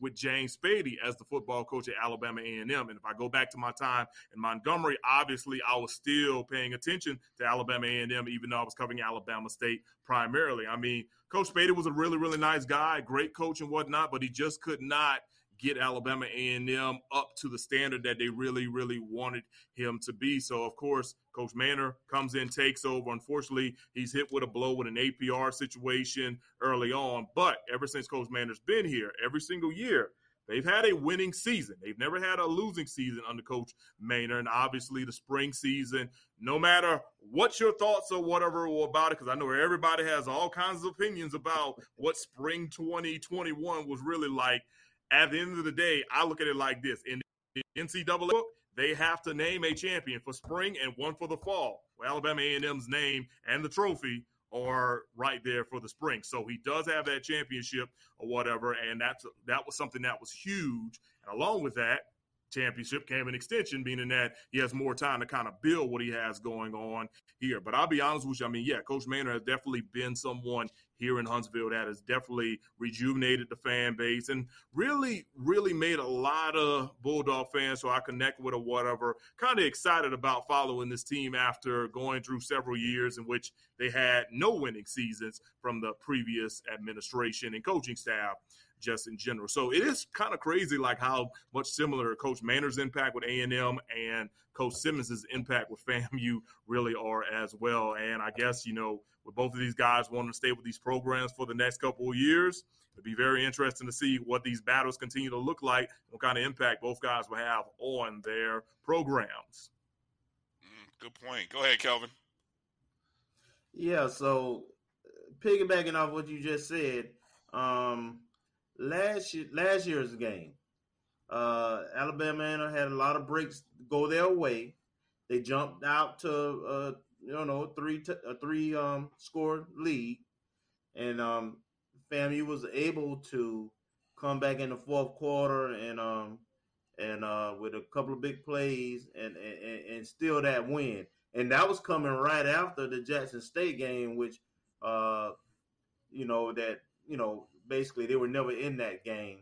Um, so I'm kind of interested to understand the psyche both of the fan base at that time, uh, and then going into this game where you know they're 0 and 3, but now they're in a SWAC play. You know, what's kind of the feel of the community and and, and, and so forth in terms of what their expectations are for, for this team and this game? Well, I'll tell you this: last year's game obviously was part of a three-game losing streak because you know even before the Jackson State game, they went on the road and lost a game to Grambling, in which um, I think they had seven turnovers total Oh. and still had a chance to actually win the game at the end, which is still right. one of the craziest things I've probably ever seen in me covering college football for 13 years, all in all. But yeah, you know, that, that was in the midst of the three game skid from Grambling to Jackson State and then the FAMU game. Obviously, a lot of A&M fans thought they had it in their hands, and then they blew the 18 point lead. So, you know, all of a sudden you're like, oh man, like what's really, really going on here. I think if you look at last year's situation and move it to this year's situation, I don't think the panic button is as bad as it was last year as it is for this year, primarily because the three losses came as non-conference situations um, this year compared to you know last year. Because at least last year you dropped the Grambling game, you're like, okay, hey, we still have a little wiggle room or whatever. Then you drop the Jackson game, and you're like, okay, now we didn't drop two. So if you want to still stay in the East race, you're gonna need Jackson to drop at least three, and then you went on out or whatever, and then obviously then dropping the fam. It's like okay, like statistically, you knew within the next two, three weeks, you know, it was kind of just over and a done deal, and you're hoping for the postseason. And after talking to a few people or whatever that have something to do with the postseason, obviously A and M needed one more win to really snatch a postseason right. bid. So from an at-large standpoint, so the SWAC could have had two uh, two guys going or whatever from an A and M if A and M wouldn't have lost one of those games. And I mean, right. Coach Maynor has talked about this many times. So, but getting away from last year, you look at this year. You know, I don't think the panic button is is is there just yet. Just because SWAC play begins, it's a new season. Now, were there a lot of disappointed A and M fans on Saturday? Absolutely, primarily because of this. Austin Peay I will give them their props. They came in and they had a good game plan they basically were like, all right, yeah, we'll let you move the ball down the field on us. But what happens when you get in the red zone? Can you be efficient? And the answer to that question was no. If you go back and look at one of my tweets, one of the main things I said, storyline for that game, Alabama A&M got to Austin Peay's 40-yard line seven times on Saturday and came away with three points. That's not a good situation. You're not going to win many ball games at that. Thus, Austin Peay got lots of short fields, and they took advantage of it in a 28 to three victory. And I also hate that because A&M's defense, like I mentioned, probably played better games in quite some times. I probably got to go back all the way to when Yurick Bethune was playing on the defensive line, which was Coach Maynor's first year, to probably see a good defensive performance from there. So, you know, you're able to hit that rewind button if you're a Bulldog fan, but also they understand, I think, now with what they're up against with Florida A&M this week, and then Jackson, Jackson State a little bit further down the line, but they're still in the East, and then also an emerging Alabama State team under head coach Eddie Robinson Jr. as well. So I'm not saying there's a worry and there's a hitting a panic button, but I think if you're a smart enough football fan, you know what's ahead of you, and hopefully the football team does too. I don't know. I, I, might hit that panic button if I was an A and M fan, but Alabama A and M fan rather. Uh, Kofi, go ahead. so obviously, Alabama A and M has been to the mountaintop. They've got hardware um, to show for their championship, um, their football championship. But you know, I want to say since Deion has been in the conference, there has been a shift in terms of uh, how fans view, how coaches view, how maybe even administrators view um, wins and losses. Um, you know, uh, there was a time I want to say when Nick Saban came into Alabama that you know fan bases and coaches and everybody just kind of like had to look and say, okay, well, do we have a realistic chance to beat or knock off Nick Saban? Uh, you know, and if so, how often are we going to be able to do that? And I'm beginning to sense that same level of urgency um, here in the SWAC. It's like, okay, do we really have what it takes to knock off a Deion? If we're looking at going to the Celebration Bowl or even having a postseason bid, do we have what we need in place to knock him off? And I want to know what Alabama A&M's approach is going forward with this. And, you know, because again, in the SEC, it cost Georgia at least two coaches um, before they got to uh, this guy, and then uh, LSU has gone through three. They're on their third coach now to try to knock third off coach, Nick. Yeah. Texas A&M has a new coach in Jimbo trying to knock off Nick. Auburn has gone through three to try to knock off Nick. So I think it's three. Yeah, Three. Uh, Gene Chizik, Gus Malzahn, and now the current coach, Bryan Harsin. Right, three. Yeah, so I wanted to get Alabama A&M's approach on, you know, hey, we're gonna beat Deion or we gonna, you know, what we finna do.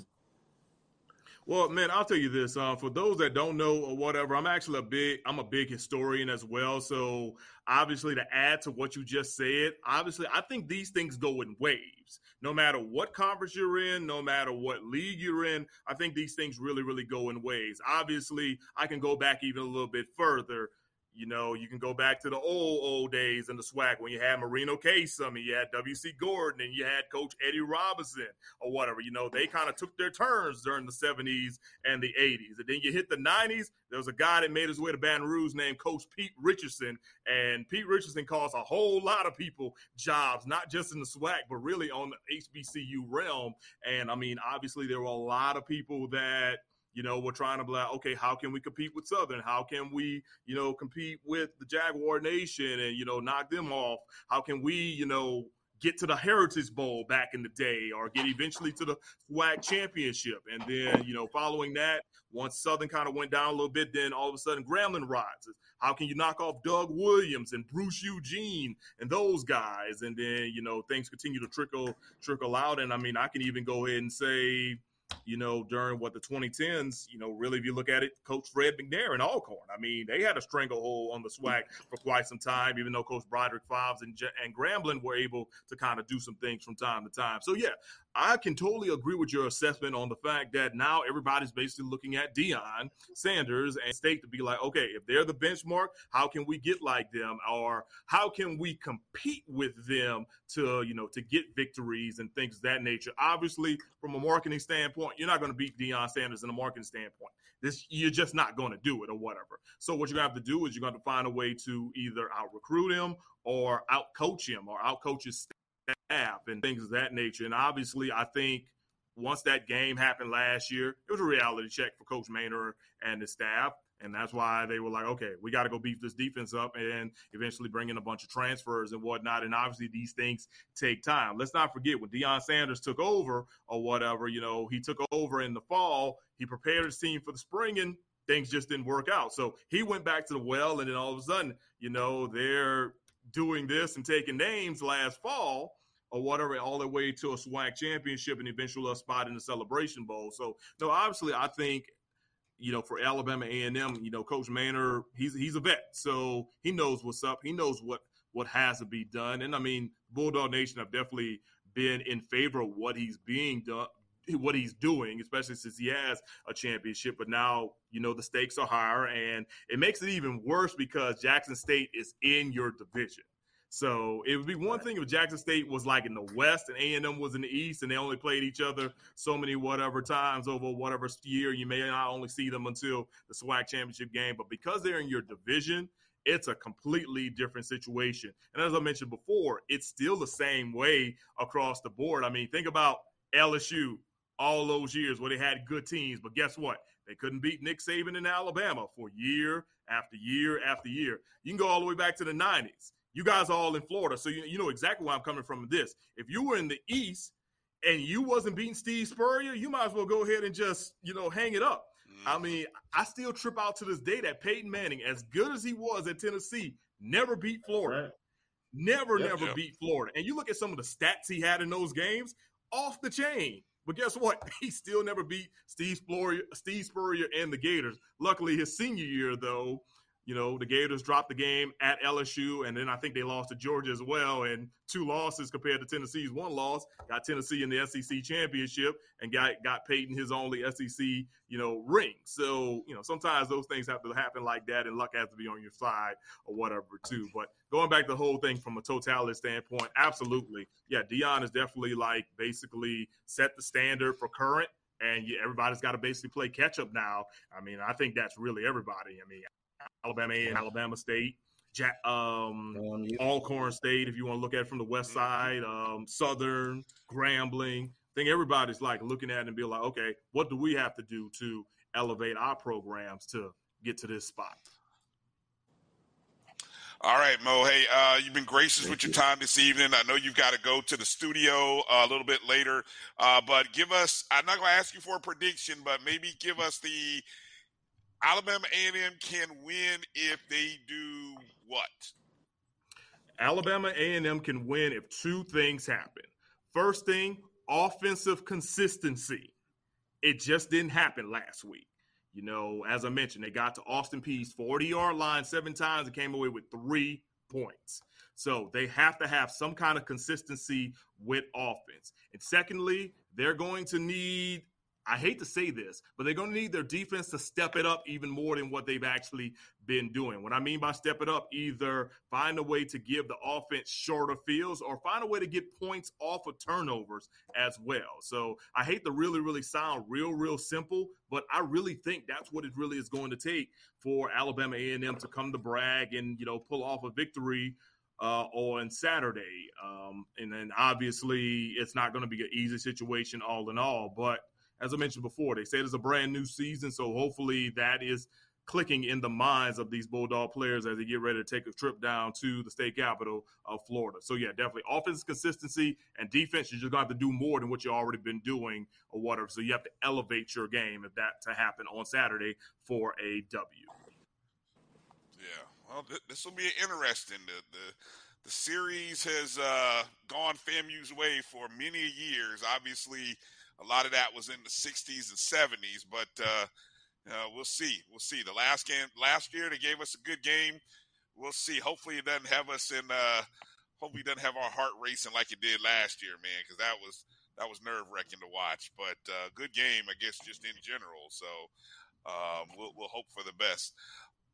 Uh, Mo, let people know how they can follow you, where they can find you, and uh, are you going to be coming to Tallahassee shooting covering or somebody else? You sending somebody or how you doing? No, that? we're um so I'm not coming this week. I hate that I could not or whatever. We had it penciled in, but just due to some other things that we could have coming up along with yeah you know we spent a whole lot of money to send me to austin texas a few weeks ago for alabama versus texas as well so unfortunately no i'm not going to be able to make it down there or get someone else to come down there but you know we will still make sure we have our highlights and um, I'll work with our local coaches show to make sure that we have like re, uh, reaction for our Sunday night show as well. So you know, I'll probably be looking at like a whole lot of other people on ESPN plus this upcoming uh, weekend. But still think it's going to be a great game.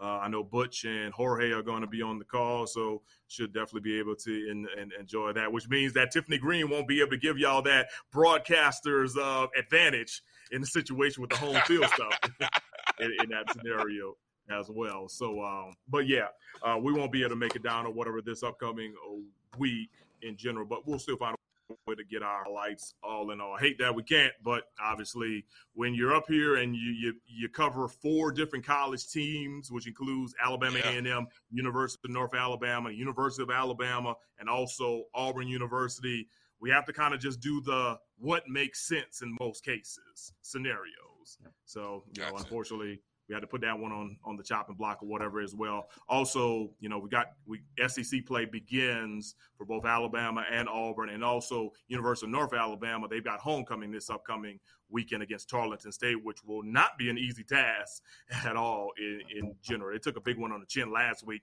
against Chattanooga as well. So, uh, but yeah, we'll still have everything covered from a media standpoint, just not being there in person.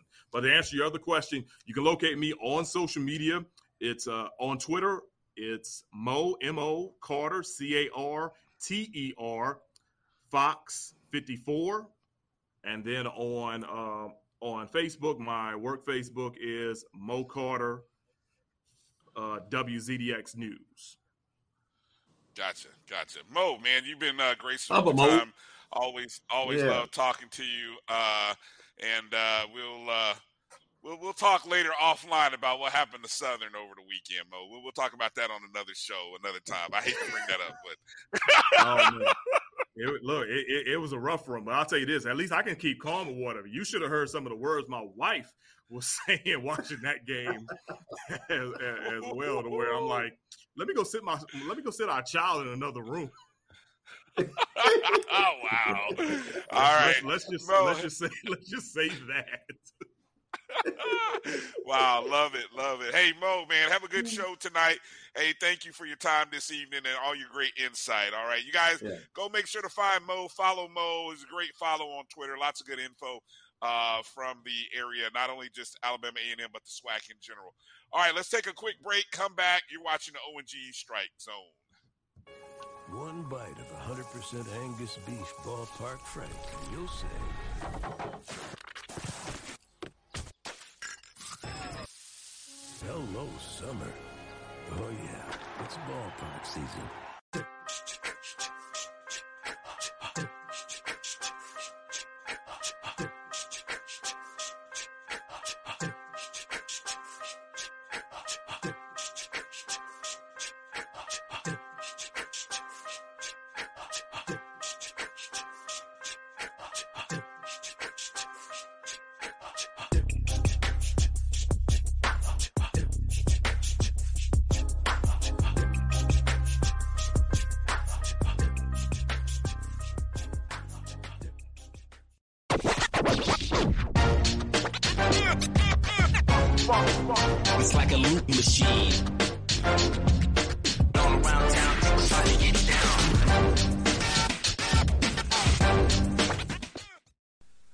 Majesty is a premium health and wellness tea line focused on bringing delicious yet healthy tea blends to the community.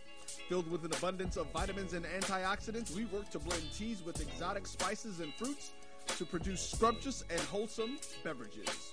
So check us out at mymajesteas.com. That's M Y M A J E S T E A S.com. My Majesteas, an urban passport member. Let's get back to strolling instead of scrolling. Before we can safely come together, we need the facts on COVID-19 vaccines. Visit getvaccineanswers.org so you can make an informed decision for yourself and for your family. If you think all pads are exactly the same, think again. This is Always Ultra Thins reinvented with the Always Triple Protection System. This pad wicks gushes 90% faster, absorbs even more so you can feel dry, and locks odors in. Rethink your pad for up to 100% leak-free and odor-free comfort with the totally reinvented Always Ultra Thins. This is always like never before. This is the Dean of the College of HBCU Sports, Kenyatta Cavill of Dr. Cavill's Inside the HBCU Sports Lab with Mike Washington and Charles Bishop. Come mix it up in the lab where the course lecture is in session every Tuesday from 6 o'clock p.m. Central Standard Time on Facebook Live, YouTube Spreaker, or the BCSN app. As we discuss all things about the HBCU sports culture, including exploring the week that was in the sporting HBCU diaspora as well as the upcoming week of HBCU sports. With me, the Dean, the College of HBCU Sports, on Dr. Cavill's Inside HBCU Sports Lab with Mike Washington and Charles Bishop. Course lecture dismissed.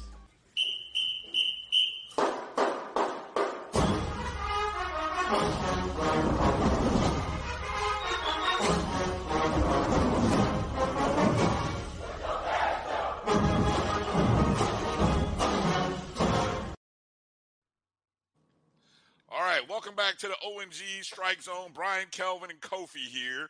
All right, we're gonna we're gonna go with a new segment here, and hopefully soon we'll be we'll be mixing you guys who are watching the show. You'll get a chance to interact with us.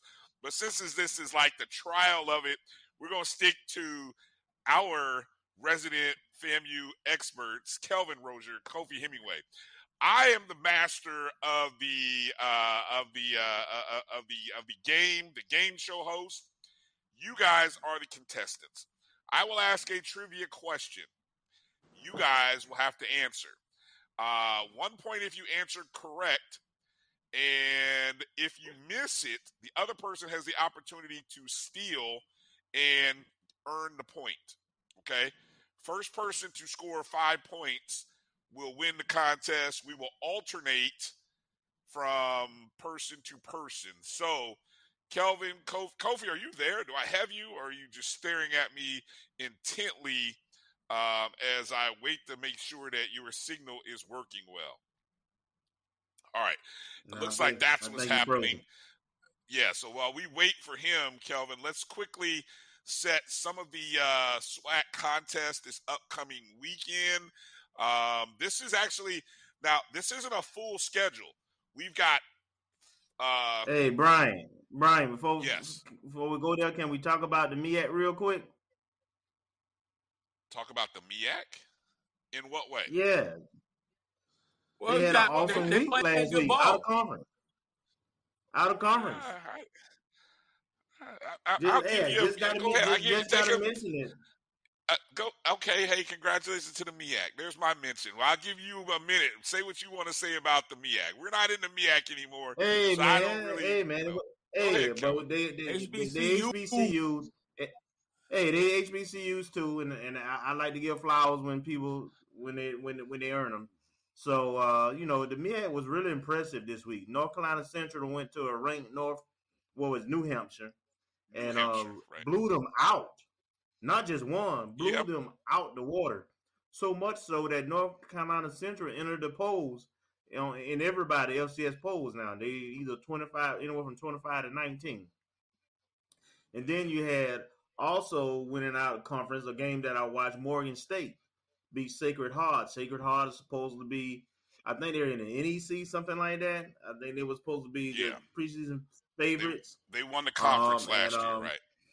Yeah, yeah, and and so Morgan State uh defeated them soundly. As a matter of fact, uh, everybody uh, won out of conference except Norfolk State. Norfolk State lost to Hampton, Yes. of course, seventeen to seven. But um, man, they, they they they were impressive last week um, with the out of, out of conference games, and I just had I just wanted to mention that it didn't go it didn't go unnoticed.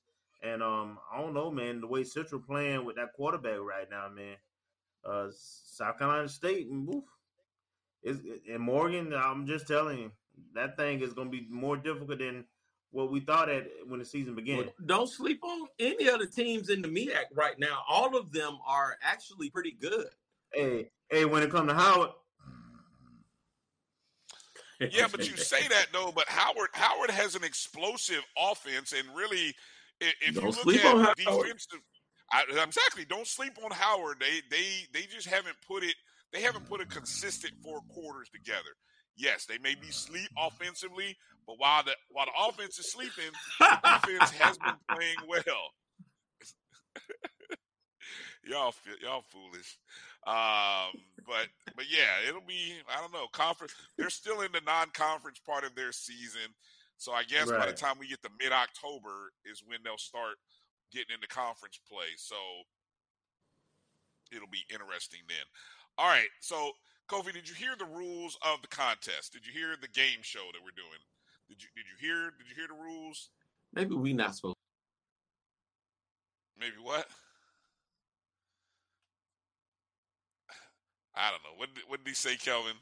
See, this is why I was going to have a guest come on, but uh, look like he froze up again. yeah, I don't know if we're going to be able to get this contest off because if whatever reason. No, no, let, let's save it. All right. Let's let's scratch. it. Let's save it. Let, let's go. Ah, with come on, I- had. I've done all this doggone research. Come on, do all two these- questions. Two questions. Come on, man. Come on. two. It's more than two. It's it's it's it's uh okay. All right, we'll we'll give it a try. You guys, man. All right, so uh who wants to go? Let me see. Uh let me see. Who's uh, let me see. Think of a number between 1 and 10, Kelvin, go. Seven. Kofi. Eight. All right, it was 6. So, Kelvin, you get to go first. Um Kofi, you go second. All right, first question. Now again, if uh Kelvin you don't get it, Kofi, you can steal it. Okay. Name of the game show is Do You Remember? I thought my producer was going to sing, but she's not going to sing. So, okay, here we go. Um, how many shutouts does have FAMU recorded against Alabama A&M? Kelvin, how many shutouts has Florida A&M recorded against Alabama A&M? I, I give you, I give you like ten seconds, and then I and then I'll buzz you. Incorrect. Kofi, you have a chance to steal. Two. It would be correct. It is two. Point to Kofi. Uh, 1942, they beat them 32 to nothing, and then 1978, 42 to nothing. Okay, good job, Kofi. All right, Kofi, this question is for you. Um, most what are the most points FAMU has lost by in the two games that FAMU has won. The most points FAMU has lost by in the two games to Alabama A&M. Is it over or under seven points? Over or under seven points? Over. That is incorrect. Incorrect. Uh, Kelvin, I'll let you steal if you can tell me how many points under. Yeah, I- Duh. obviously, but how many? How many? In order to get the points on this one, Kelvin, you got to tell me how many. No, man, you can't be changing the rules on me now. Okay, okay. See, that's right. Uh, Okay, that's all right. I have, to, I have to rethink the questions on this and do that better. But yes, I'm, how many? How many? How many under? Just for I give it a general guess anyway, though. Let, let's let's say five. It's actually six. It's actually six. Uh, one point in 1971, five points in 1979. Okay, this question is to you, Kelvin. Who was the head coach for Florida A&M the first time they lost to Alabama A&M? Who was the head coach for FAMU the first time they lost to Alabama A&M?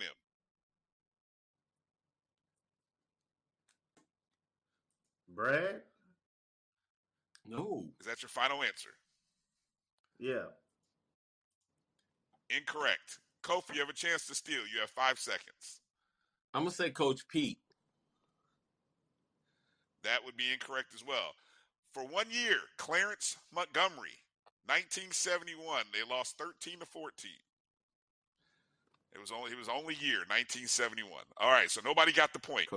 Uh, this one goes to Kofi. This FAMU tailback set a new single season rushing record in the 1978 homecoming game against Alabama A&M. Who was he, Kofi? He just passed not that long ago. He just had his funeral. And his name? I'm having a brain Williams. fart right now. Yeah, him. All right, so hold on. My judges, are my judges, are we giving Kofi the point there? Are we No, giving I, him I said it. I get the point. well, I mean, he. I knew who he was talking All about. right. That's it. You knew who. Okay, so uh, I'm gonna give you each half a point there. All right, each half a point.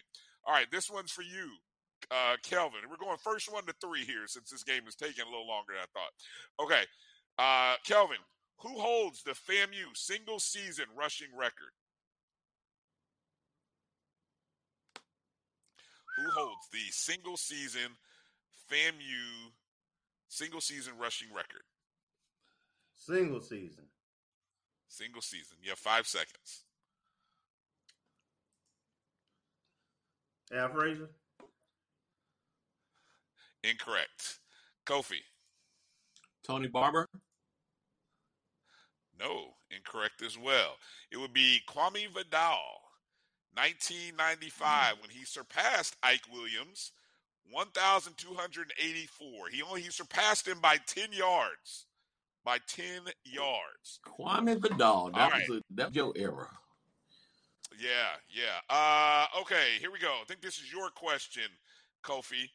Might be a bit of uh, okay. We'll see what happens. Kofi, the last FAMU running back to have a touchdown of 80 or more yards in a game was who? Bishop Bonnet. Last year, Alabama A&M. That, that would be correct. I was there. Correct. All right. Yes. Yes. Okay. We were there. Um, yeah, that was. All right, Kelvin, this one's for you. Which quarter has FAMU not scored a point this season? Which quarter has FAMU not scored a point in this season? Fourth. You are correct. All right, all right, here we go. Sudden death now. Sudden death. Okay, sudden death. Now, both of you have two and a half points.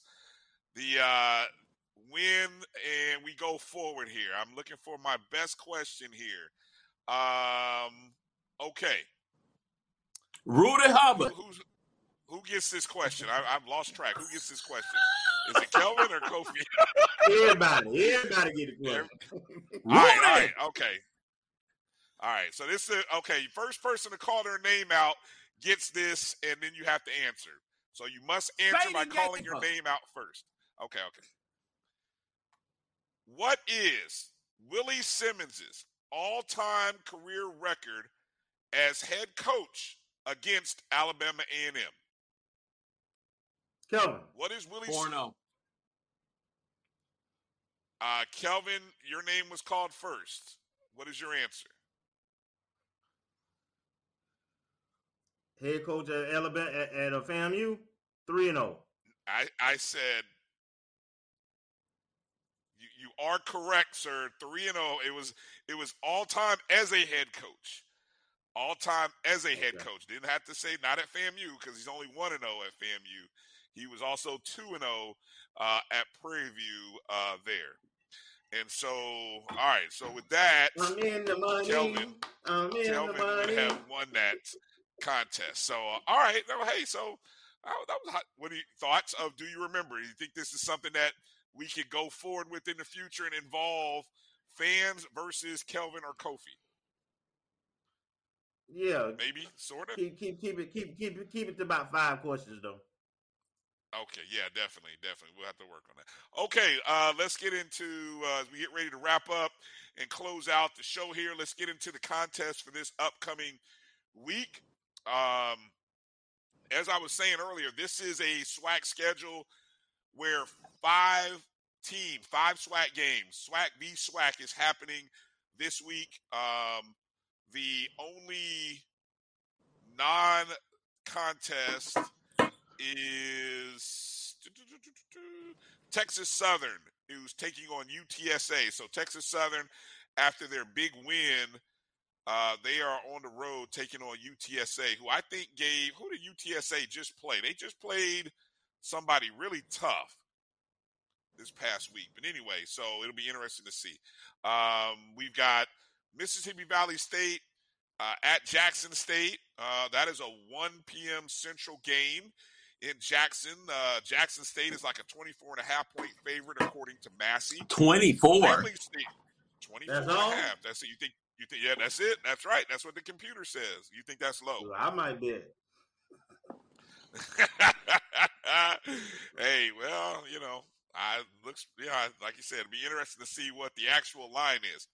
Grambling travels to Bethune Cookman. Bethune is actually rated as a two point favorite. That's a 1 p.m. Eastern time in Daytona.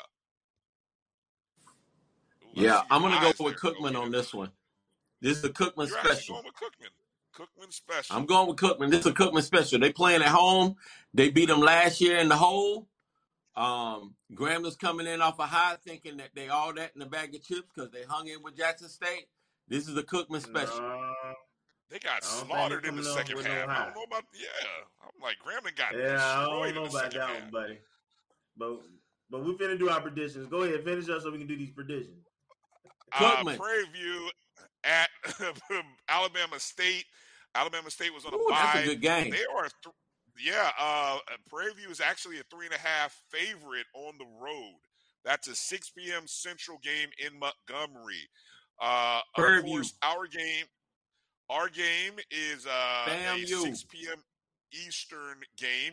We are a three and a half point favorite over Alabama A&M.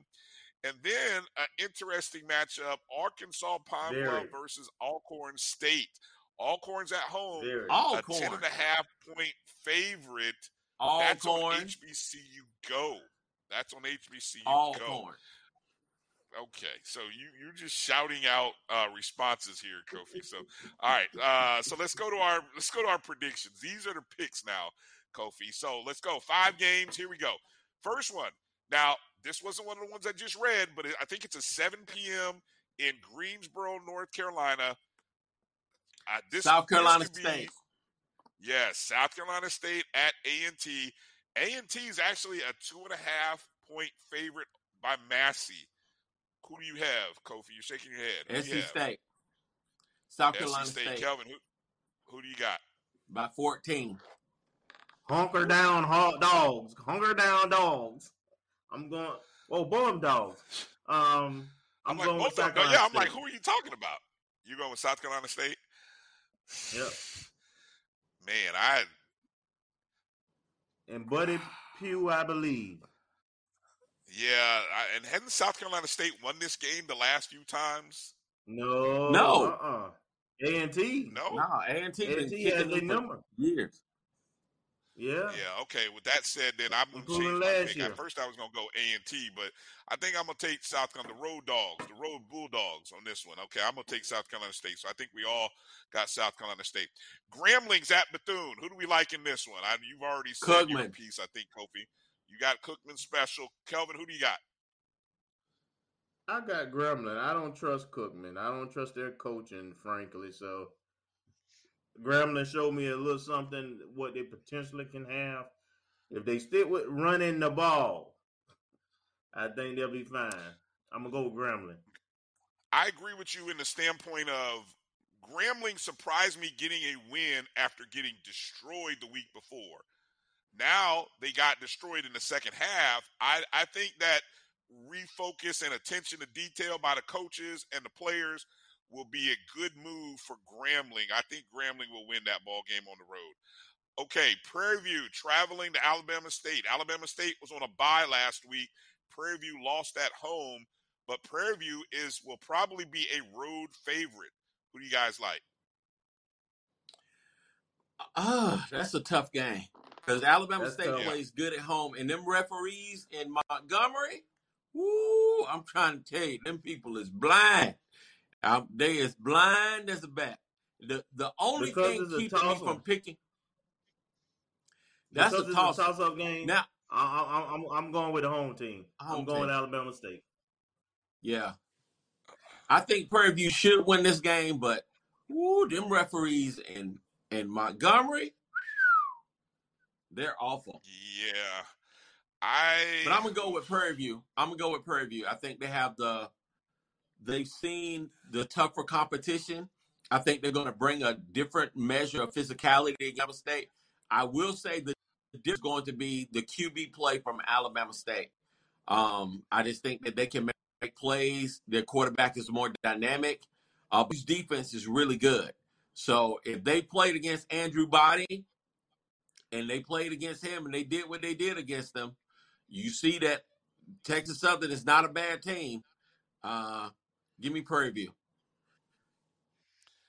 Ah, I'm gonna I'm gonna go Prairie View too. I I think uh, I'm in agreement with you. I got there's a reason I thought Prairie View would would win the uh, uh, or no no I picked Alcorn to West. I keep getting that confused. Yeah.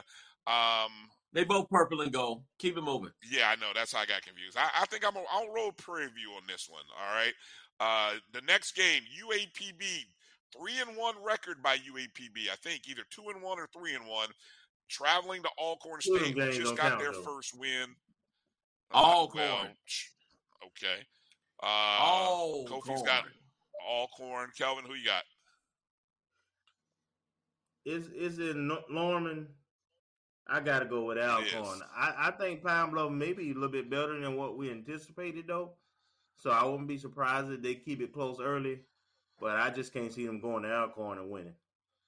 Hey, remember the all uh, uh what Pine Bluff season turned on a dime last year when they lost that game on prime time. That was a Thursday night game that they were leading, and then all of a sudden they lost that game, and everything just kind of fell apart. Uh, yeah, this is a show me game for UAPB because yeah, they have been beaten up on some cupcakes, and so I, I but I'm gonna stick with Alcorn. I'm going with the home team on this one. Okay, that brings us to our Alabama A&M FAMU game, uh, right there in Bragg Stadium. Let's go score and bold prediction.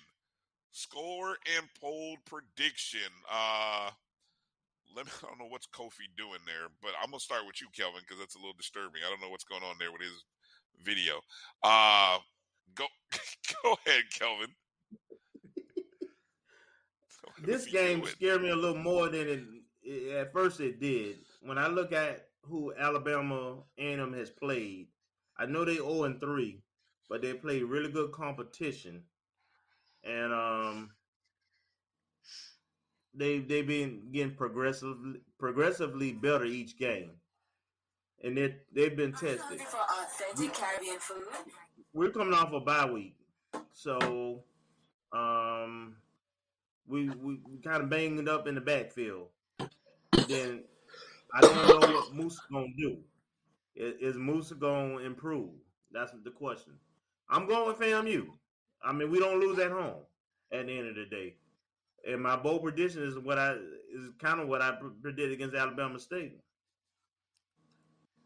If Moussa slips, McKay, the McKay, McKay gonna be there, and we can't be stubborn about that. But we need to we need to run the ball for sure to help him out. did against uh, Al- uh, Albany State. So what's your bold prediction? What's the what's the you got? Uh, what's your bold prediction? I, and I missed the score there. Uh, the score. Let me go. 30 28 because uh, the other part of that is if, if you look at if you look at what our defense did against them last year yeah the, if you look at what they did against us last year last year's game um i, I thought that uh we you know that was the first game where i said i thought that we were not aggressive enough, right? We we kind of gave him too much respect. We kind of just tried to keep everything in front of us. And our first three games this year, we kind of been that way also. So that concerns me. Um, I have to see that uh, you know a better defensive effort. But so so so yeah, I think it's gonna be close, man. I think it's gonna be a dogfight. All right, um, Kofi, score and prediction. I'm gonna say I'm gonna say FAMU um 24 um A&M 14. Uh, okay. Any bold prediction outside of that? Uh Moussa doesn't throw an inter well, I can't say that doggone it. I want to say it, but I can't say it. Um uh FAMU's defense pick gets two turnovers. Okay. I'm gonna put it like that. FAMU's defense gets All two right. turnovers. Okay. All right. Um, I am going to go with a Moussa bold prediction. Uh, I'm going. Let's see. Now, I don't think did he throw for 300 against North Carolina? Two it was two something. recall? It was like two Okay, eighty so five. I want to say. Yeah. Okay, so I'm predicting this will be his first 300 yard passing game of the season. Um, I'm, I, scared. I'm I'm really going with scared now. I'm I'm going with a I'm score. really scared. We Uh, gonna throw the I'm ball that much. Stop it. Uh, 27-21. FAMU 27-21. Uh, I like I like Moussa to go for th- 300 plus and two touchdown passes. So uh, I don't know. That that's my bold prediction uh, for this weekend. Um, All right. okay, uh, Kel- Kelvin, I know you'll be there. Kofi, will we see you this weekend? you gonna see me. I've got to do a, a pregame show in Atlanta. Uh, but so I'll be coming from Atlanta, but I'll be back. I'm gonna sit in my section. I like sitting in my section, see, because I know if I come up there, You might bump into people. no, I don't mind bumping into people. I don't mind. Okay. Listen, I don't mind bumping into people, but I like to enjoy the game. You understand what I'm saying? Right. I don't like, you know, my section O people. We talk noise up there in section O. We do what we do. It's right there on the 50. We have a good time. I can see everything. I love the atmosphere and dealing with my people. Queen Bee talks all her noise. We talk trash. Floyd and his family, they not gonna be there this weekend. So uh I like sitting in my section. I don't know. I'm gonna pray about it. Let's make sure Because I got my thing. See, I can't see you before the game. See, every time I see you before the game and during the game, we lose. So no, I ain't sitting with y'all. I'm gonna sit over on section O. And don't come over there. What? All right. See, that's so Yeah, that's so Brian, you stay over there on the, on the west side. We don't need to see you till after the game. Well, look, I we we would like for you to be a part of the post game show Uh, we'll try Okay. to figure out how we're gonna make all that happen. Uh, post game show. Why can't we? Uh, can we can just it get? from the Uh, stadium? no, let's uh let's try uh Lawson. We can make arrangements ahead of time with uh Padilla real quick. We should be able to at least get on the floor. I mean, this you know, like right there in the lobby area when you enter in, they can let us in there and just do that. Okay. We should be good. Um, all right. All right. Let me uh let me figure out what kind of technical stuff we need to make that happen, and uh, we'll we'll go from there. All right. Uh, thank you. I gotta to say, uh, Dr. Lori, uh, in the chat room, managing managing handling business. Uh, Man, she kicked We them J State. Tigers out of there, boy. she she wasn't you playing know. tonight. She kicked my brother Yeah, Avis she didn't, out. she, She kicked she didn't want to mute him or nothing. she, She, just kicked booted him out. to the curb. uh, but uh, we we appreciate. She did you. say this is a Rattler space. My last warning. You know, I I, she, I she saw that. I, I wasn't. She did told want him. She did. She did. I, did we, we love him. you, Dr. Lloyd. We, we thank you. Hey, and uh, thank you for everybody for being a part of the discussion and all your comments. Look forward to going back and reading them all throughout the course of the show. Uh, make sure to hit the thumbs up button if you didn't already on your way out the door. Uh, support the ONG. Uh, there's many ways that you could do that. Um, you know, on our Twitter feed, I'll make sure to send out a link how you can do that. Uh, we've even got the little tip thing. You can do that on YouTube nowadays. Uh, we're trying to see if we can take our show on the road to Grambling. That's a big destination. Maybe we can take our show on the road to Grambling, and then hopefully for homecoming we can find a uh, a spot where we can host a meet and greet. Maybe like a Friday night meet and greet or something where we could, you know, have a little ONG social. So if you guys got any ideas, hit us up, send us an email, ONG uh, strike zone at gmail.com if you got some suggestions on where we could do some of this stuff at. Always your support is greatly appreciated. Follow us on Facebook, Twitter, and Instagram at ONG Strike Zone. Go download the Jericho Broadcast Networks app on the Google and Apple Play Store and look for the podcast on the BCSN Pod Zone. But the biggest thing you can do for us, guys, share the show with Rattler Nation. This show continues to grow. We know people are watching. We know people are listening. Continue to share it. We want to. We need the followers and all that. We need the numbers to get up. So let's help us. Uh, we're trying to get to a thousand by homecoming. You know, on the on the Twitter and Instagram. You know, that's small time. You know, but but you know, we're doing it organically. We're not buying any followers, so we're doing it all organically, all true, legitimate likes and subscribers and follows. We're not buying anything, so can't afford it. But anyway, uh, that's gonna do it for tonight's show. Thank you to everybody. Thank you to our producer Mel for hanging in there and working with us. Appreciate you guys. And uh, for my guys, Kofi and Kelvin, I'm Brian.